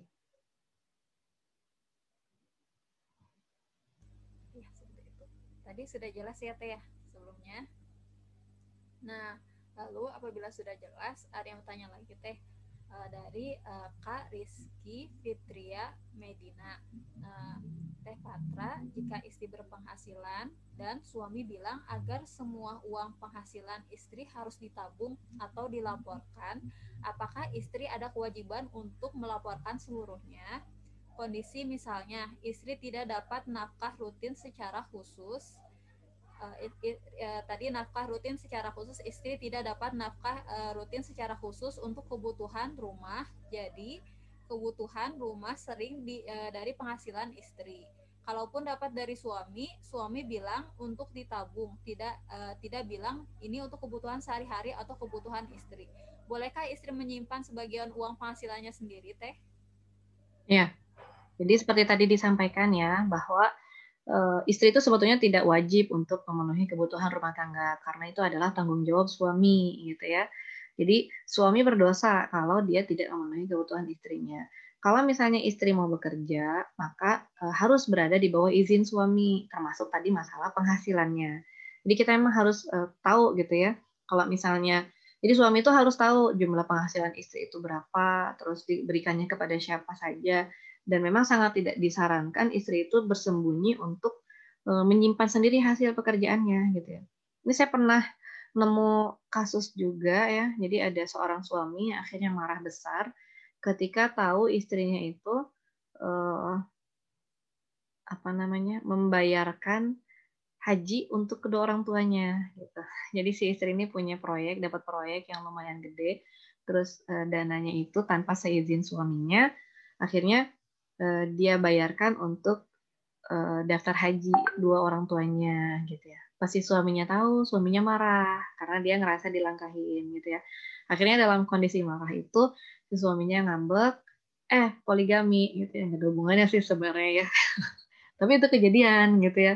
Dan ya udah sejak itu berantakan aja rumah tangganya. Gitu. Jadi kita sebetulnya inginnya rumah tangga itu nggak cuma sekedar teknis gitu ya, nggak cuma sekedar uh, apa namanya uh, boleh atau nggak boleh, haram atau nggak haram. Tapi kita ingin keluarga kita ini kan saling kompak ya, saling terbuka, saling apa namanya uh, bahu membahu. Tujuan kita adalah untuk membuat uh, rumah bersama di surga nanti gitu ya. Jadi tidak saling menelikung satu sama lain gitu, tidak saling menyembunyikan satu sama lain. Di berbagai seminar ekonomi seperti ini ya, saya sering banget dapat pertanyaan kayak gini teh katanya kalau kita beli rumah atau kita beli mobil lebih baik uh, kita langsung balik nama aja ya pakai nama kita gitu ya sebagai istri.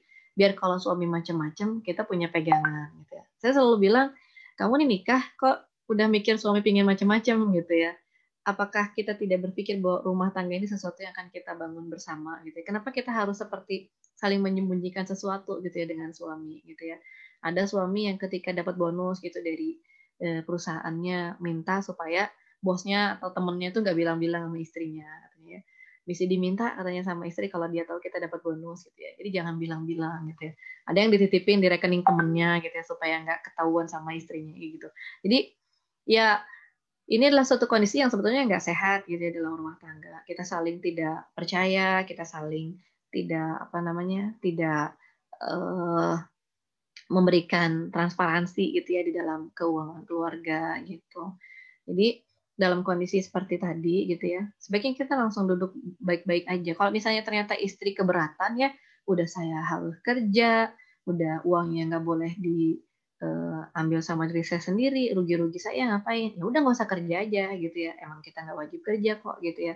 Jadi uh, apa namanya suami juga harus paham gitu ya posisi dia sebagai seorang laki-laki mengambil alih seorang wanita dari ayahnya itu adalah untuk memberi nafkah gitu ya. Jangan sampai suami ini jadi seperti parasit gitu ya di dalam rumahnya gitu ya, memanfaatkan istrinya untuk uh, apa namanya? menafkahi dirinya gitu ya. Soalnya ada juga kejadian kayak gini gitu ya. Saya pernah uh, mentaarufkan gitu ya seorang calon uh, perempuan, apa seorang calon pengantin laki-laki dengan calon pengantin perempuan gitu ya.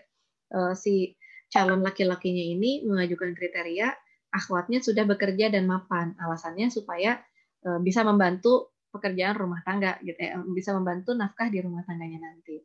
Itu sama suami saya langsung dimarahin gitu ya. Urusan nafkah itu urusan kamu laki-laki, jangan pernah minta nafkah sama perempuan katanya gitu ya. Ada yang minta nikah sama dokter alasannya karena kalau dokter sudah bisa dijamin gitu ya pekerjaannya gitu ya.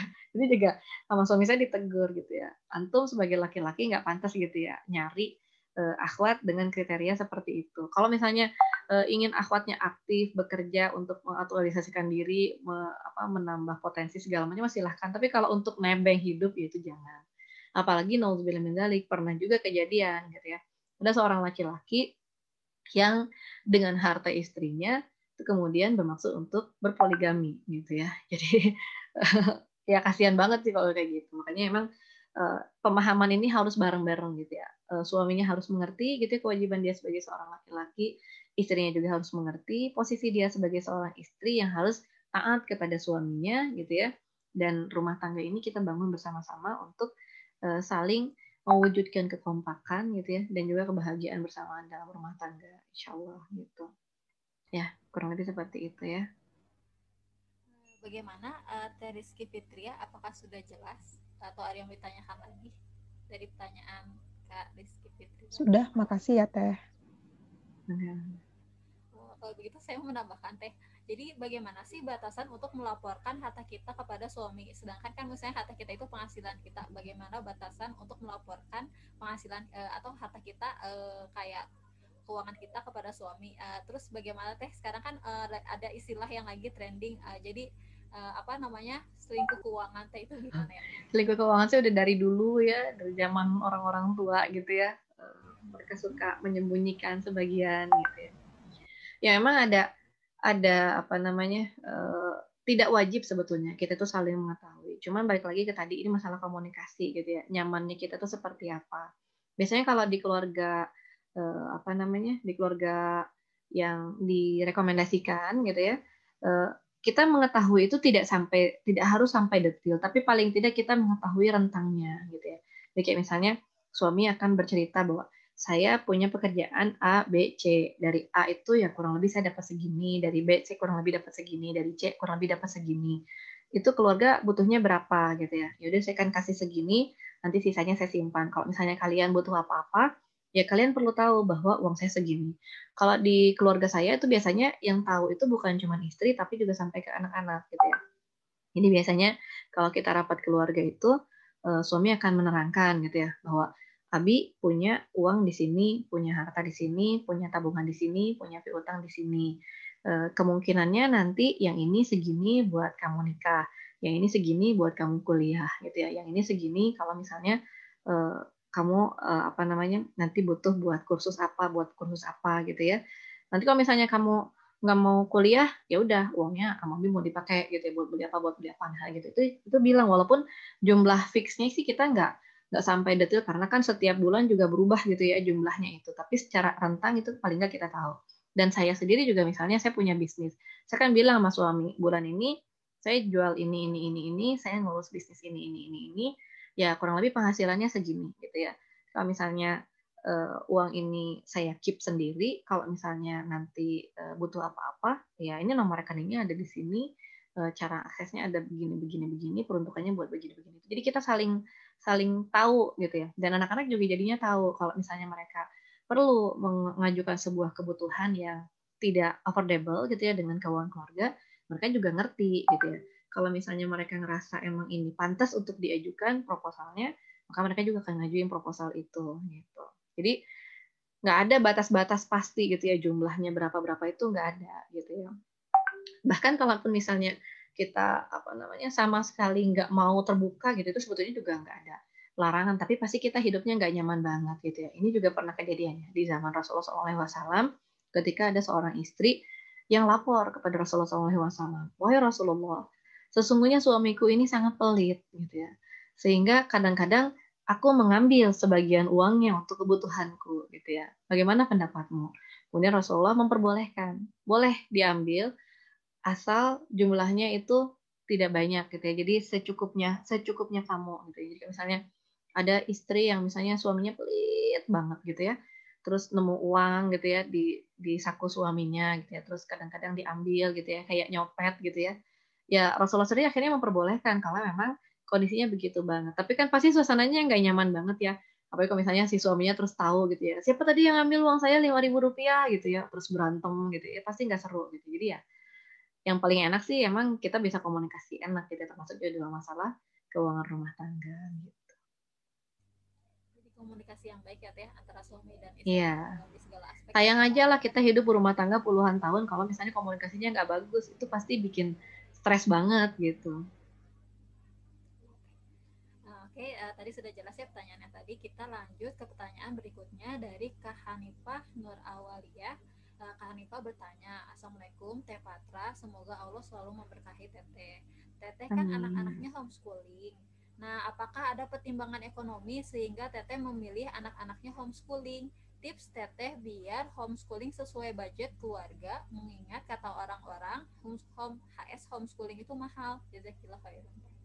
Ya, alhamdulillah ya. Sebetulnya kita homeschooling itu ya awalnya juga untuk jadi jadi martir ya dan volunteer gitu ya untuk nunjukin ke eh, keluarga-keluarga uh, itu bahwa uh, sekolah itu belajar itu bisa dari mana aja bisa uh, apa namanya dengan siapa aja gitu ya. Yang penting kita mau belajar. Dan justru dengan homeschooling ini uh, saya nggak perlu ngeluarin SPP saya nggak perlu ngeluarin uang transportasi anak-anak saya nggak perlu ngeluarin catering buat mereka di sekolah gitu ya. Saya juga nggak perlu bayar uang pendaftaran saya nggak perlu bayar segala macam. Jadi ya ya jadi hemat sih justru gitu. Makanya saya suka heran yang bilang homeschooling itu mahal berarti itu bukan homeschooling gitu ya karena mereka mikirnya homeschooling itu adalah di suatu lembaga tertentu gitu ya. Makanya anak-anak suka suka bingung juga kalau misalnya ada yang nanya oh kamu homeschooling ya? Homeschooling di mana? gitu ya. Terus anak saya yang garuk-garuk terus bilang namanya juga homeschooling ya homeschoolingnya di rumah lah gitu ya. Bukan di apa uh, komunitas homeschooling apa atau di lembaga homeschooling apa gitu ya. Kan banyak tuh ya kayak gitu-gitu yang harganya emang jauh lebih mahal dibandingkan dengan sekolah. Kalau mau kayak gitu saya bilang mending sekolah aja. Ijazahnya jelas uh, kemudian juga kurikulumnya juga jelas gitu ya. Teman-temannya jelas gurunya jelas gitu ya. Lembaganya juga jelas gitu. Harganya juga lebih murah dibandingkan dengan homeschooling jadi insya Allah kalau homeschooling beneran, ya itu insya Allah malah murah, nggak harus keluar duit banyak macam, yang buat apa aja. Eh, bahkan buku-buku itu kita bisa dapatkan dari internet gitu ya. Kayak misalnya eh, buku sarana apa BSE itu ya buku sarana apa buku apa sih namanya elektronik itu ya itu kita dapat dari internet gitu ya. Jadi uh -uh. Ya, jadi nggak uh, usah beli gitu ya. Kadang-kadang kalau misalnya kita perlu ngeprint soalnya doang, misalnya gitu ya.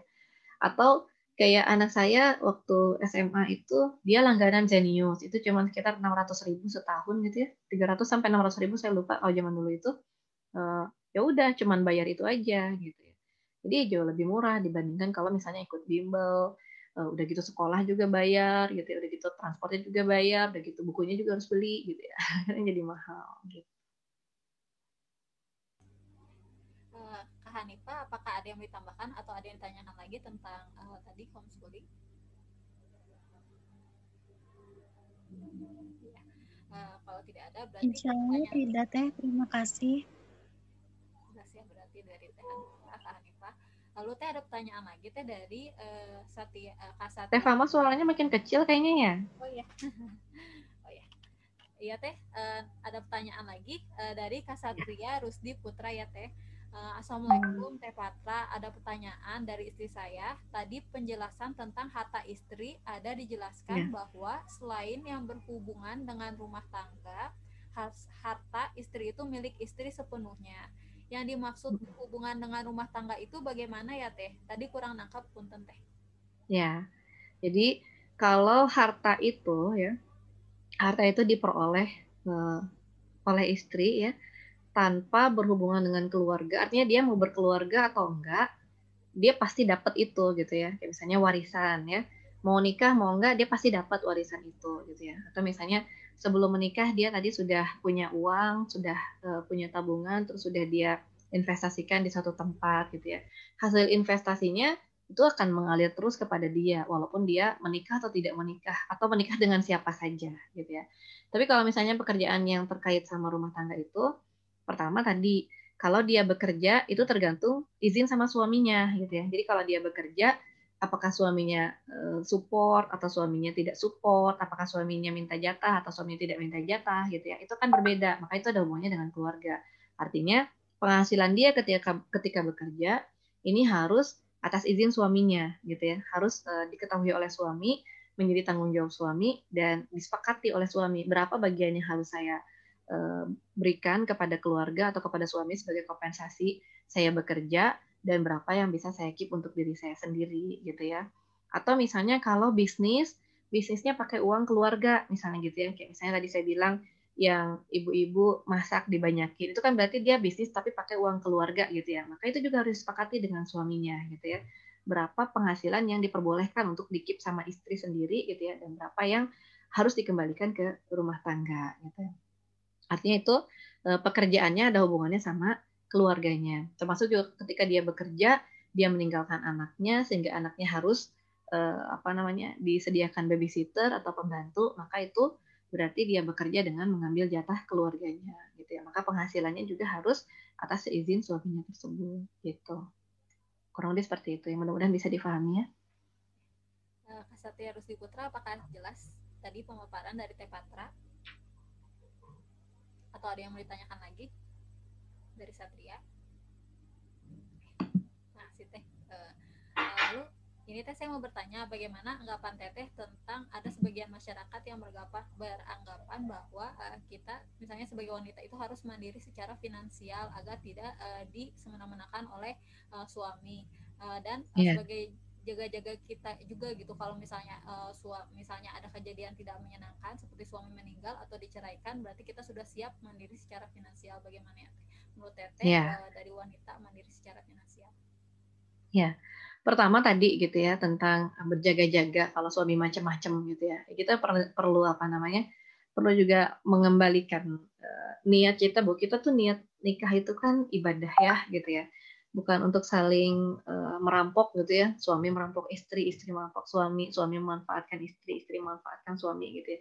Tapi kita ingin ibadah bareng-bareng. Artinya kita berusaha supaya hak dan kewajiban kita itu itu bisa uh, kita penuhi bersama-sama gitu ya dengan suami gitu ya dan salah satu uh, apa namanya uh, kewajiban gitu ya dalam pengelolaan keuangan keluarga itu adalah suami juga menyiapkan gitu ya menyiapkan kebutuhan-kebutuhan yang mungkin akan diperlukan ketika terjadi sesuatu seperti tadi kondisi suami meninggal. Kalau di dalam Islam itu kan suami itu sebetulnya dianjurkan untuk memiliki mm, tabungan gitu ya atau harta yang cukup untuk menafkahi istri sampai satu tahun sesudah e, suami itu meninggal gitu ya.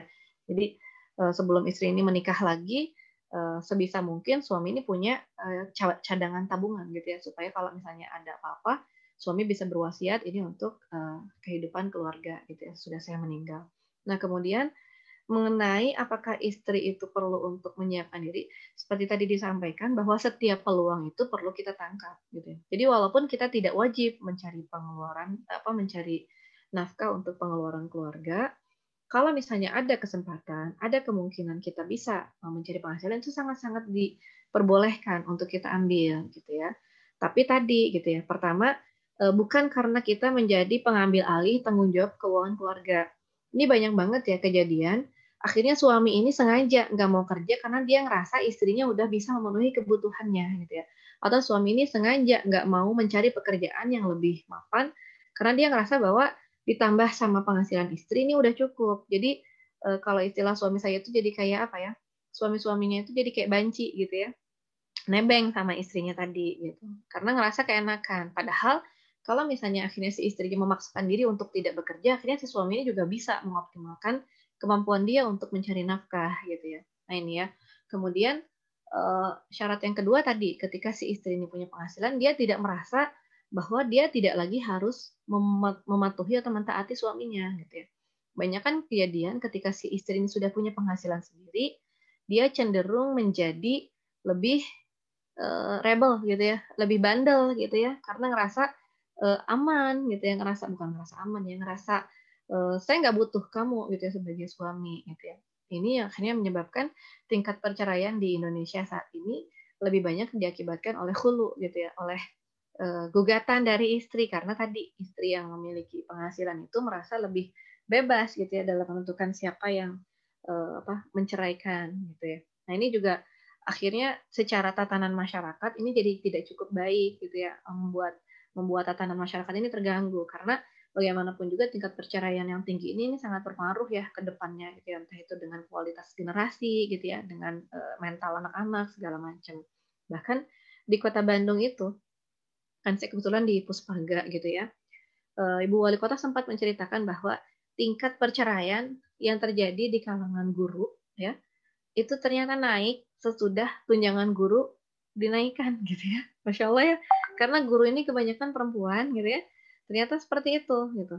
Beberapa waktu yang lalu juga di apa namanya di uh, awal-awal pandemi gitu ya, kalau nggak salah tiga bulanan lah sesudah pandemi, itu tingkat perceraian yang diakibatkan oleh hulu itu naik sampai beberapa kali lipat, gitu ya, karena tadi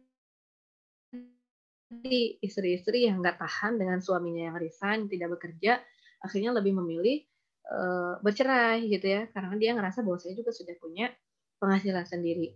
Padahal tadi efek cerai itu tidak hanya dari sisi ekonomi aja gitu ya, jadi kebanyakan apa namanya banyaknya janda-janda baru, duda-duda baru ini juga secara sosial akhirnya menimbulkan permasalahan di masyarakat gitu. Jadi ya emang kita inginnya saling menjaga aja gitu ya.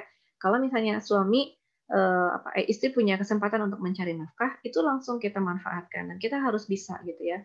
Eh, supaya kita juga bisa memanfaatkan penghasilan itu untuk keperluan-keperluan yang lain, tapi tidak merasa bahwa pertama itu adalah kewajiban kita, kedua itu membuat kita jadi kurang ajar gitu ya sama suami menjadi tidak uh, merasa perlu untuk mentaati suami.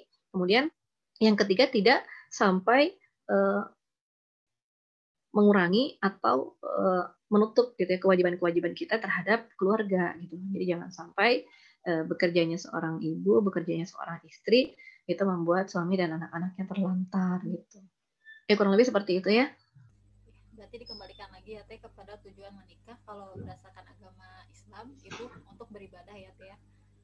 Iya jangan saling curiga lah sama suami mah gitu ya uh, dan uh, apa bagaimana sih teh untuk menumbuhkan uh, jadi kesadaran suami gitu sebagai pencari nafkah karena kan kadang-kadang ada beberapa lelaki yang misalnya putus asa gitu uh, dipecat yeah. dan sebagainya gitu iya yeah.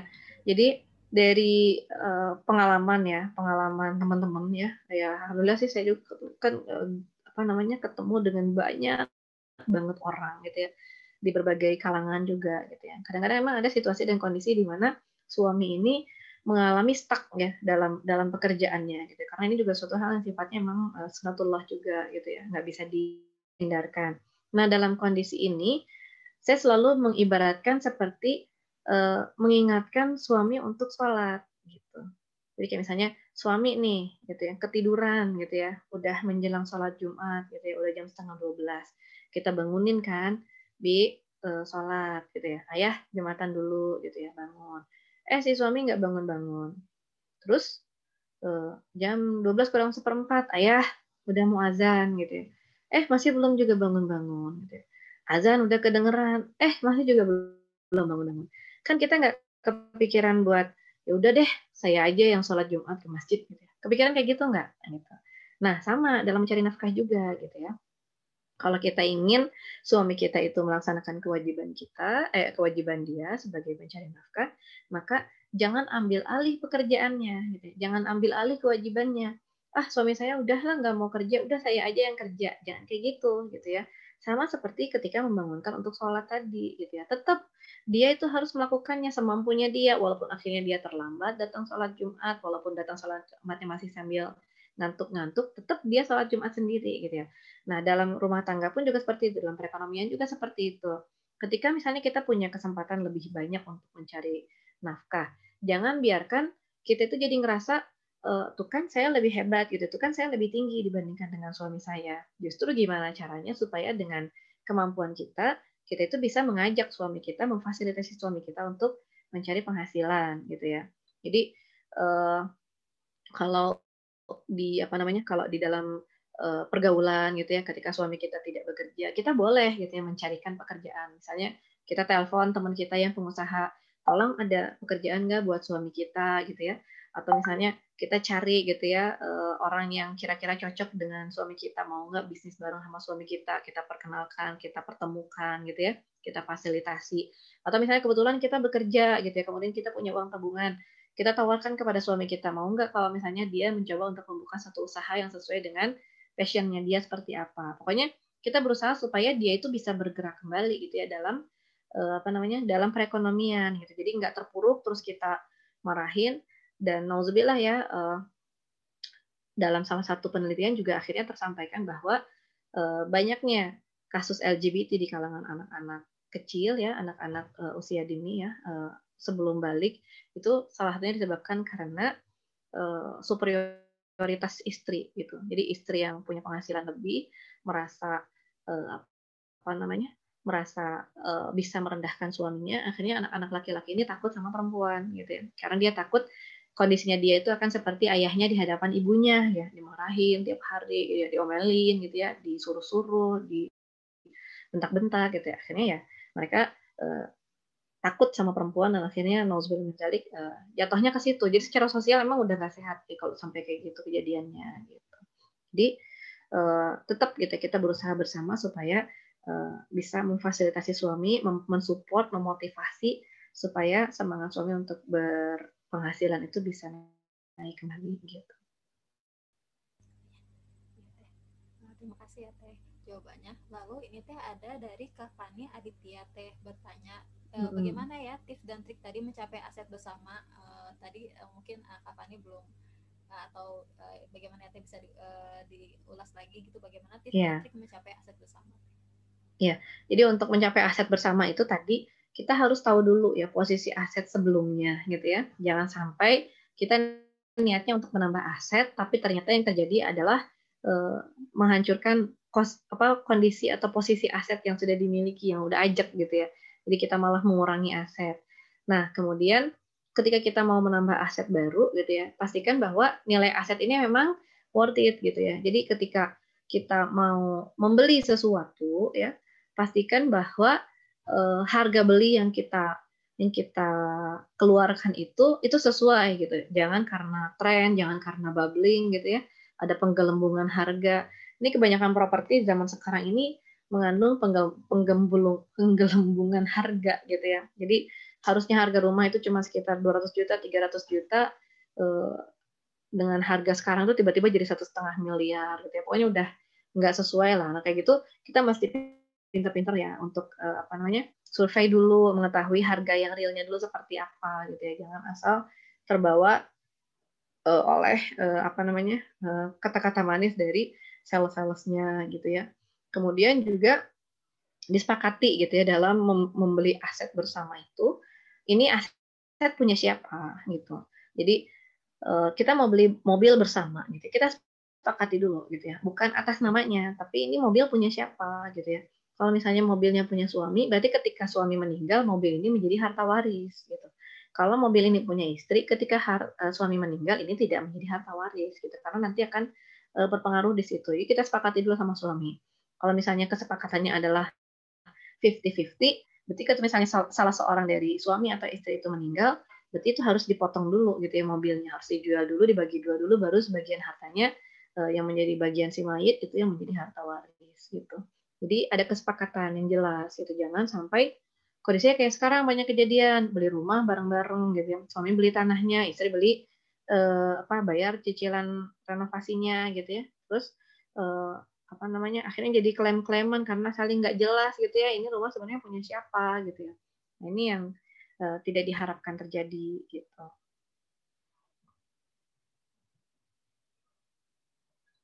tadi uh, gimana uh, Kavani apakah sudah jelas Kavani Aditya Putri atau ada yang tanyakan lagi dari uh, Tepatra Oke, okay. uh, ada pertanyaan terakhir teh dari uh, Teh hmm. Cindy Anastasia Teh uh, Teh seorang ibu rumah tangga perlu punya tabungan pribadi nggak ya? Misalnya nyisihin uang dari bulan uh, dari uang belanja. Iya. Yeah. Nah, kalau untuk uh, ini ya uh, seperti tabungan pribadi ini sebenarnya kita perlu tahu dulu tabungan pribadi ini untuk apa. Kalau tabungan pribadi ini untuk diri kita sendiri gitu ya, untuk jajannya kita sendiri, untuk beli baju-baju kita sendiri gitu ya itu namanya tabungan pribadi. Kalau misalnya tabungan pribadi untuk beli makanan anak, untuk bayar sekolah anak, itu bukan tabungan pribadi namanya gitu, itu tetap aja tabungan keluarga. Gitu. Nah, boleh atau enggaknya itu kita sepakati lagi dengan suami gitu. Ada suami yang memperbolehkan, ada yang enggak. Kayak misalnya gini, ada suami ngasih uang ke istrinya. Ini mah 10 juta per bulan. Silahkan aja dipergunakan. Lebihnya uh, silahkan dimanfaatkan atau silahkan disimpan gitu ya nggak masalah dan nggak usah minta-minta izin lagi gitu ya uh, ya udah kalau kayak gitu kita bisa atur terus ternyata ada sisanya surplus uh, kita bisa simpan untuk diri kita sendiri gitu ya. Dan itu juga atas sepengetahuan suami. Dari awal kita udah akad seperti itu. Tapi ada suami juga yang emang sangat-sangat strict gitu ya. Jangankan untuk menyimpan gitu ya. Kadang-kadang istrinya ingin jajan cireng aja harus bilang dulu sama suaminya gitu ya. Mohon maaf ya teh, uh, saya nggak bisa order sekarang cirengnya karena saya belum dapat izin dari suami saya gitu ya. Mau jualan online tuh kan kayak gitu ya. Punten ya teh, nah ini suami saya belum ACC gitu ya untuk beli apa gitu ya. Kayak gitu itu berarti segala sesuatu dia harus bilang sama suaminya gitu ya. Bahkan kalau kalau memungkinkan eh, suaminya lagi rapat meeting di kantor gitu ya tiba-tiba si istrinya nelpon papa punten saya mau beli tomat boleh nggak? gitu ya. Ada sampai kayak gitu-gitu banget gitu ya. Sampai suaminya beli kerupuk aja eh sampai istrinya beli kerupuk aja itu di komen sama suaminya. Ada yang sampai kayak gitu. Jadi kembali lagi ke uh, kesepakatan dalam rumah tangga itu gitu ya. Kalau misalnya kata suami nggak boleh ya udah jangan macam-macam gitu. Jangan sampai uh, nanti suami merasa di uh, selingkuhi tadi gitu ya merasa ditipu oleh istrinya. Bilang uangnya habis habis. Eh ternyata kamu punya uang tabungan nggak bilang-bilang gitu ya. Ada yang biasa aja ada yang seneng gitu ya kalau misalnya si istrinya ini punya tabungan gitu ya. Tiba-tiba suatu hari misalnya si istri ini bisa bikin makanan yang enak banget gitu ya bikin kue tar pas ulang tahun anaknya misalnya gitu ya. Uh, terus suaminya muji oh alhamdulillah istri aku pintar nabung gitu ya. Ada yang ngamuk gitu ya, ya ternyata kamu punya uang ya nggak bilang-bilang ya gitu ya uh, kamu bisa-bisanya sih nyimpen gitu ya gitu. Jadi emang dikembalikan lagi ke ke si keluarga itu tadi gitu ya. Karakternya suami kita seperti apa itu kita yang tahu. Jangan disamain sama uh, keluarga orang lain gitu ya. Jangan disamain sama suami orang lain gitu. Ya kurang lebih seperti itu sih. Ya, terima kasih teh. Uh, mungkin uh, terakhir dari teteh uh, teteh bisa menyampaikan closing statement. Sementara teteh uh, menyampaikan closing statement dimohon rekan-rekan kakak-kakak untuk menyalakan videonya ya karena setelah itu akan ada uh, sesi foto bersama ya sesi foto bersama dengan Teh Patra. Lalu jangan live dulu ya, eh, jangan live dulu karena nanti akan ada pemaparan singkat tentang investasi dan ada hadiah menariknya ya. Oke kita uh, apa? Uh, Oke kita uh, itu teh uh, closing uh, closing statement dari Teh. uh, tentang ya, Alhamdulillah Uh, ya mudah-mudahan apa yang disampaikan tadi bisa difahami ya dan juga bisa uh, apa menjadi bahan pertimbangan ya. Yang jelas berbicara mengenai keuangan keluarga, ini bukan keuangan pribadi istri gitu. Jadi yang namanya keluarga ini ini kita ingin sebagai satu bangunan, satu eh, apa namanya tim yang utuh, yang kompak ya, saling eh, menghargai satu sama lain. Jadi kita berharap bahwa dengan membahas tentang keuangan keluarga bersama-sama di keluarga, ini kita bisa sama-sama merasa nyaman ya dalam rumah tangga. Bisa sama-sama merasa uh, apa namanya merasa punya eh, cita-cita dan visi-visi bersama yang bisa gitu ya di dalam keluarga. Jadi tidak untuk saling mencurigai satu sama lain tidak untuk saling menyelingkuhi satu sama lain menipu apa apalagi merampok satu sama lain tidak seperti itu insya Allah gitu ya. Dan kita berharap bahwa keluarga ini juga akan menjadi uh, partner kita tidak hanya di dunia tapi juga sampai di akhirat nanti gitu jadi memang untuk mengingatkan gitu ya untuk uh, bekerja sama ini kita emang harus apa namanya memiliki usaha gitu ya harus memiliki usaha untuk mengajak, mengingatkan gitu ya, eh, berbicara bersama dan seterusnya. Dan yang juga kita nggak uh, boleh lupakan itu adalah saling mendoakan ya. Semoga uh, suami kita, istri kita itu perekonomiannya, rizkinya itu senantiasa lancar. Anak-anak kita rizkinya juga senantiasa lancar gitu ya.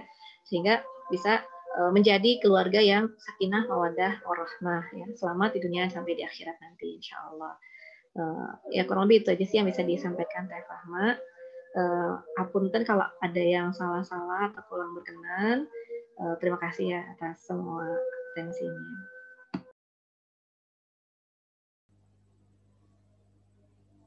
Oke, okay, uh, terima kasih. Jangan dulu live dulu ya. Uh, setelah ini saya akan menyampaikan uh, pemaparan singkat tentang investasi ya.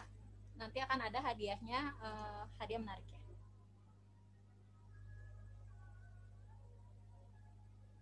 terima kasih juga kepada Tepatra ya yang tadi untuk uh, apa namanya menyampaikan materi tentang pintar kelola keuangan rumah tangga.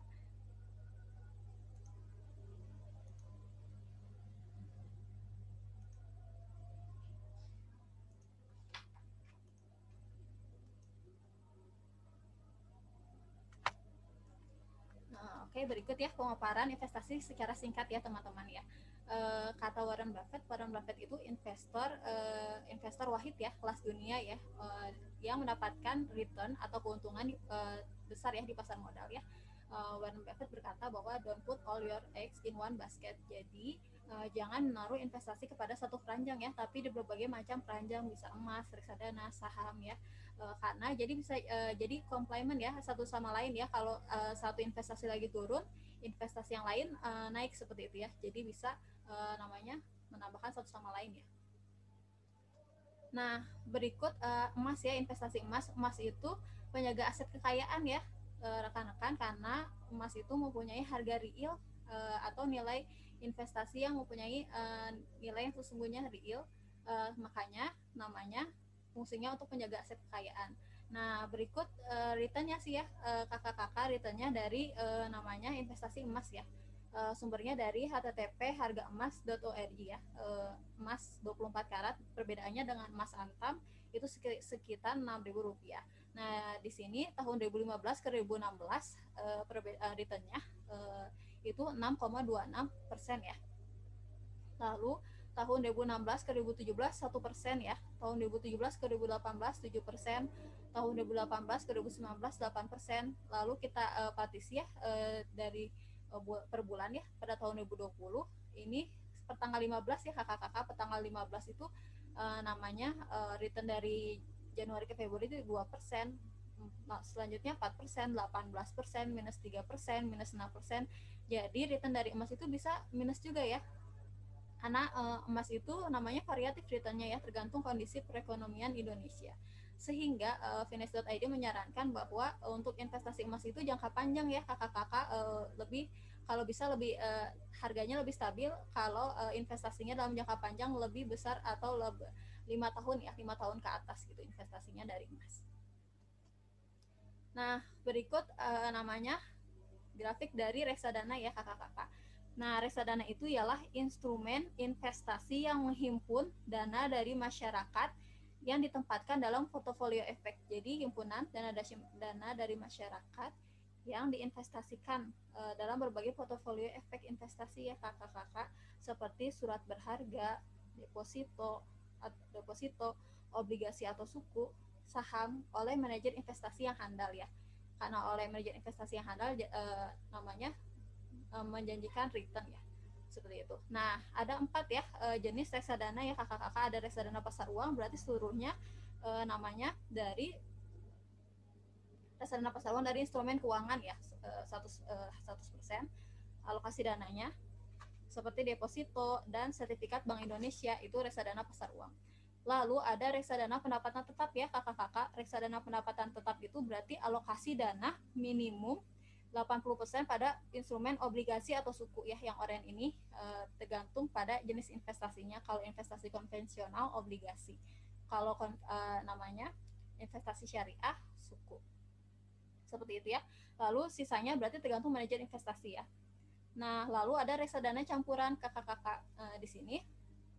Reksadana campuran itu berarti alokasi dana maksimum 70, 79% untuk masing-masing uh, instrumen pasar uang, obligasi atau suku atau saham ya. Jadi maksimal 79% berarti sisanya tergantung manajer investasi yang kakak-kakak pilih dalam reksadana. Lalu yang terakhir ada reksadana saham kakak-kakak di sini reksadana saham itu berarti alokasi dana minimum 80% kepada instrumen saham sisanya berarti tergantung manajer investasi.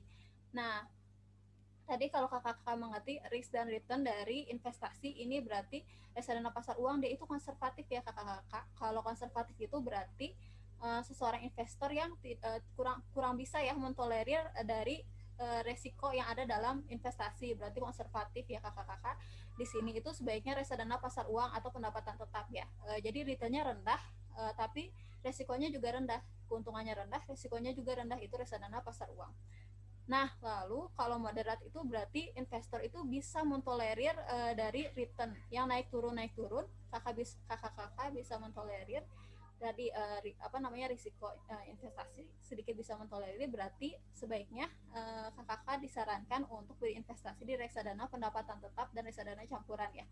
Nah, reksadana pendapatan tetap uh, dan campuran itu uh, bisa dibilang moderat juga ya, moderat uh, tadi risknya menengah, returnnya juga menengah, resikonya sedang, berarti uh, pengembaliannya atau imbal baliknya, returnnya, keuntungannya juga sedang. Lalu yang terakhir, agresif. Agresif itu berarti risk taker ya. Jadi kakak-kakak tuh bisa namanya uh, menerima uh, tadi risiko dari uh, investasi yang bervolatil uh, seperti itu. Berarti disarankan untuk berinvestasi kepada reksadana saham. Itu resikonya tinggi, returnnya juga tinggi uh, dan lima tahun ini uh, reksadana saham itu sudah maksimum tapi sebelum lima tahun juga dia bisa karena uh, saya juga ditanya udah lumayan tinggi ya misalnya waktu satu bulan dan uh, uh, dan sebagainya juga sudah ada returnnya ya. Nah berikut perbedaan emas dan reksadana ya kakak-kakak. Jadi tadi ya emas itu uh, returnnya per tahunnya uh, bervolatilitas ya. Jadi uh, tergantung kondisi perekonomian ya bisa 1 sampai 10% bahkan bisa minus karena kenapa dia tuh punya uh, nilai real apa uh, rigid gitu ya. Jadi tergantung kondisi perekonomian karena kondisi perekonomian itu menyebabkan kurs ya atau peningkatan pelemahan nilai tukar. Jadi kalau terjadi pelemahan nilai tukar, harga emas seolah-olah tinggi sehingga pada tadi bulan April tahun 2020 returnnya 18% dari emas ya. Nah, kalau rendah misalnya kalau ada peningkatan ya peningkatan nilai tukar atau apresiasi harga emas jadi turun bahkan bisa minus karena tadi e, rupiah kita menguat seperti itu. Jadi harga emasnya seolah-olah turun atau returnnya jadi berkurang. Nah, kalau reksadana itu dia bervariatif ya kakak-kakak. E, jadi reksadana pasar uang itu returnnya 3 sampai 6% per tahun. Reksadana pendapatan tetap 5 sampai 10%, reksadana campuran 10 sampai 13,5%, reksadana saham 12 sampai 16% itu e, apa returnnya biasanya umumnya seperti ini. Dia bisa juga lebih seperti itu. Nah, returnnya tinggi berarti resikonya juga tinggi ya, seperti itu.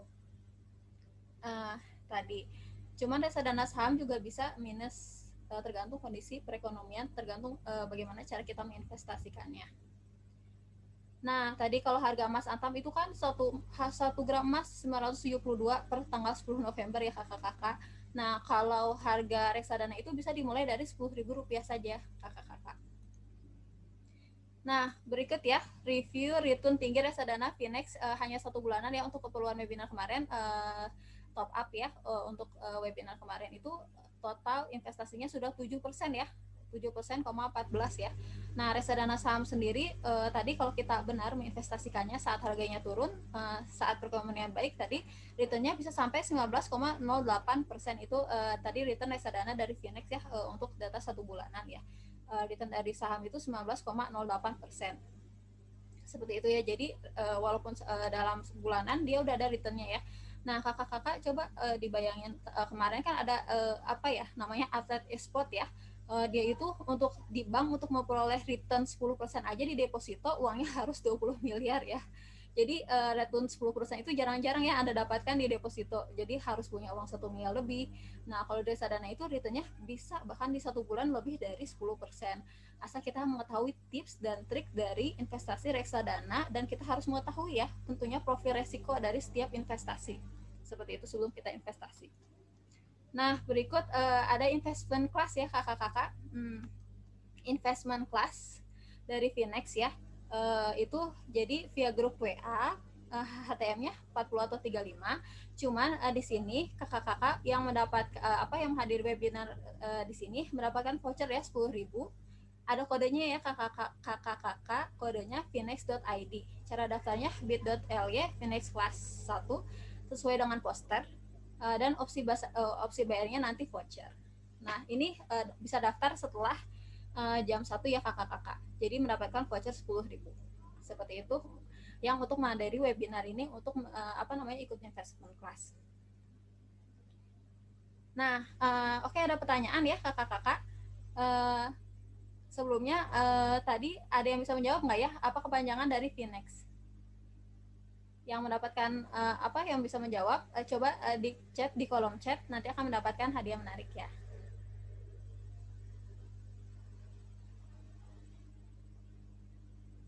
Adakah yang bisa menjawab kepanjangan dari Finex?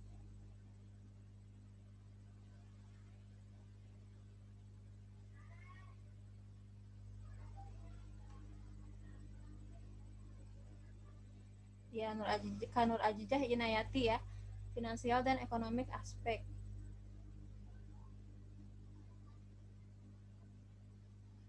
Nah, oke, okay, yang benar itu Uh, terima kasih Kak Nur Ajijah, Kak Dela, Kak Windy, Kak Kamelia ya.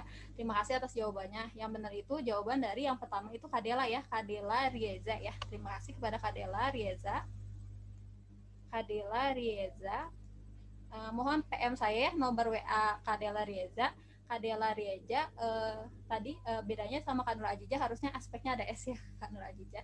Nah, Kak Dela Rieza mendapatkan voucher untuk ikut investment class gratis ya uh, mohon Kadela uh, Reja uh, apa namanya mau PM saya nomor WA-nya. Oke, sekian dari saya ya. Uh, mohon maaf tadi atas ada kalau kesalahan uh, uh, selama webinar ini dan kita tentunya terima kasih banyak ya kepada Teh Patra yang menyampaikan luar biasa sekali ya materi pengelolaan keuangan rumah tangga ya yang semoga bisa di, apa namanya bisa diterapkan bisa bermanfaat untuk keuangan uh, rumah tangga kita ya yang belum menikah atau sudah menikah bisa menerapkan ilmunya dari Teh Patra seperti itu ya. Nah, mari kita mengucapkan hamdalah bersama-sama ya. Alhamdulillah alamin dan istighfar sebanyak-banyaknya. Oke, terima kasih ya kepada semua pesertanya. Mohon maaf ya apabila ada kesalahan uh, dan kekurangan. Oke, bisa live ya terima kasih sebelumnya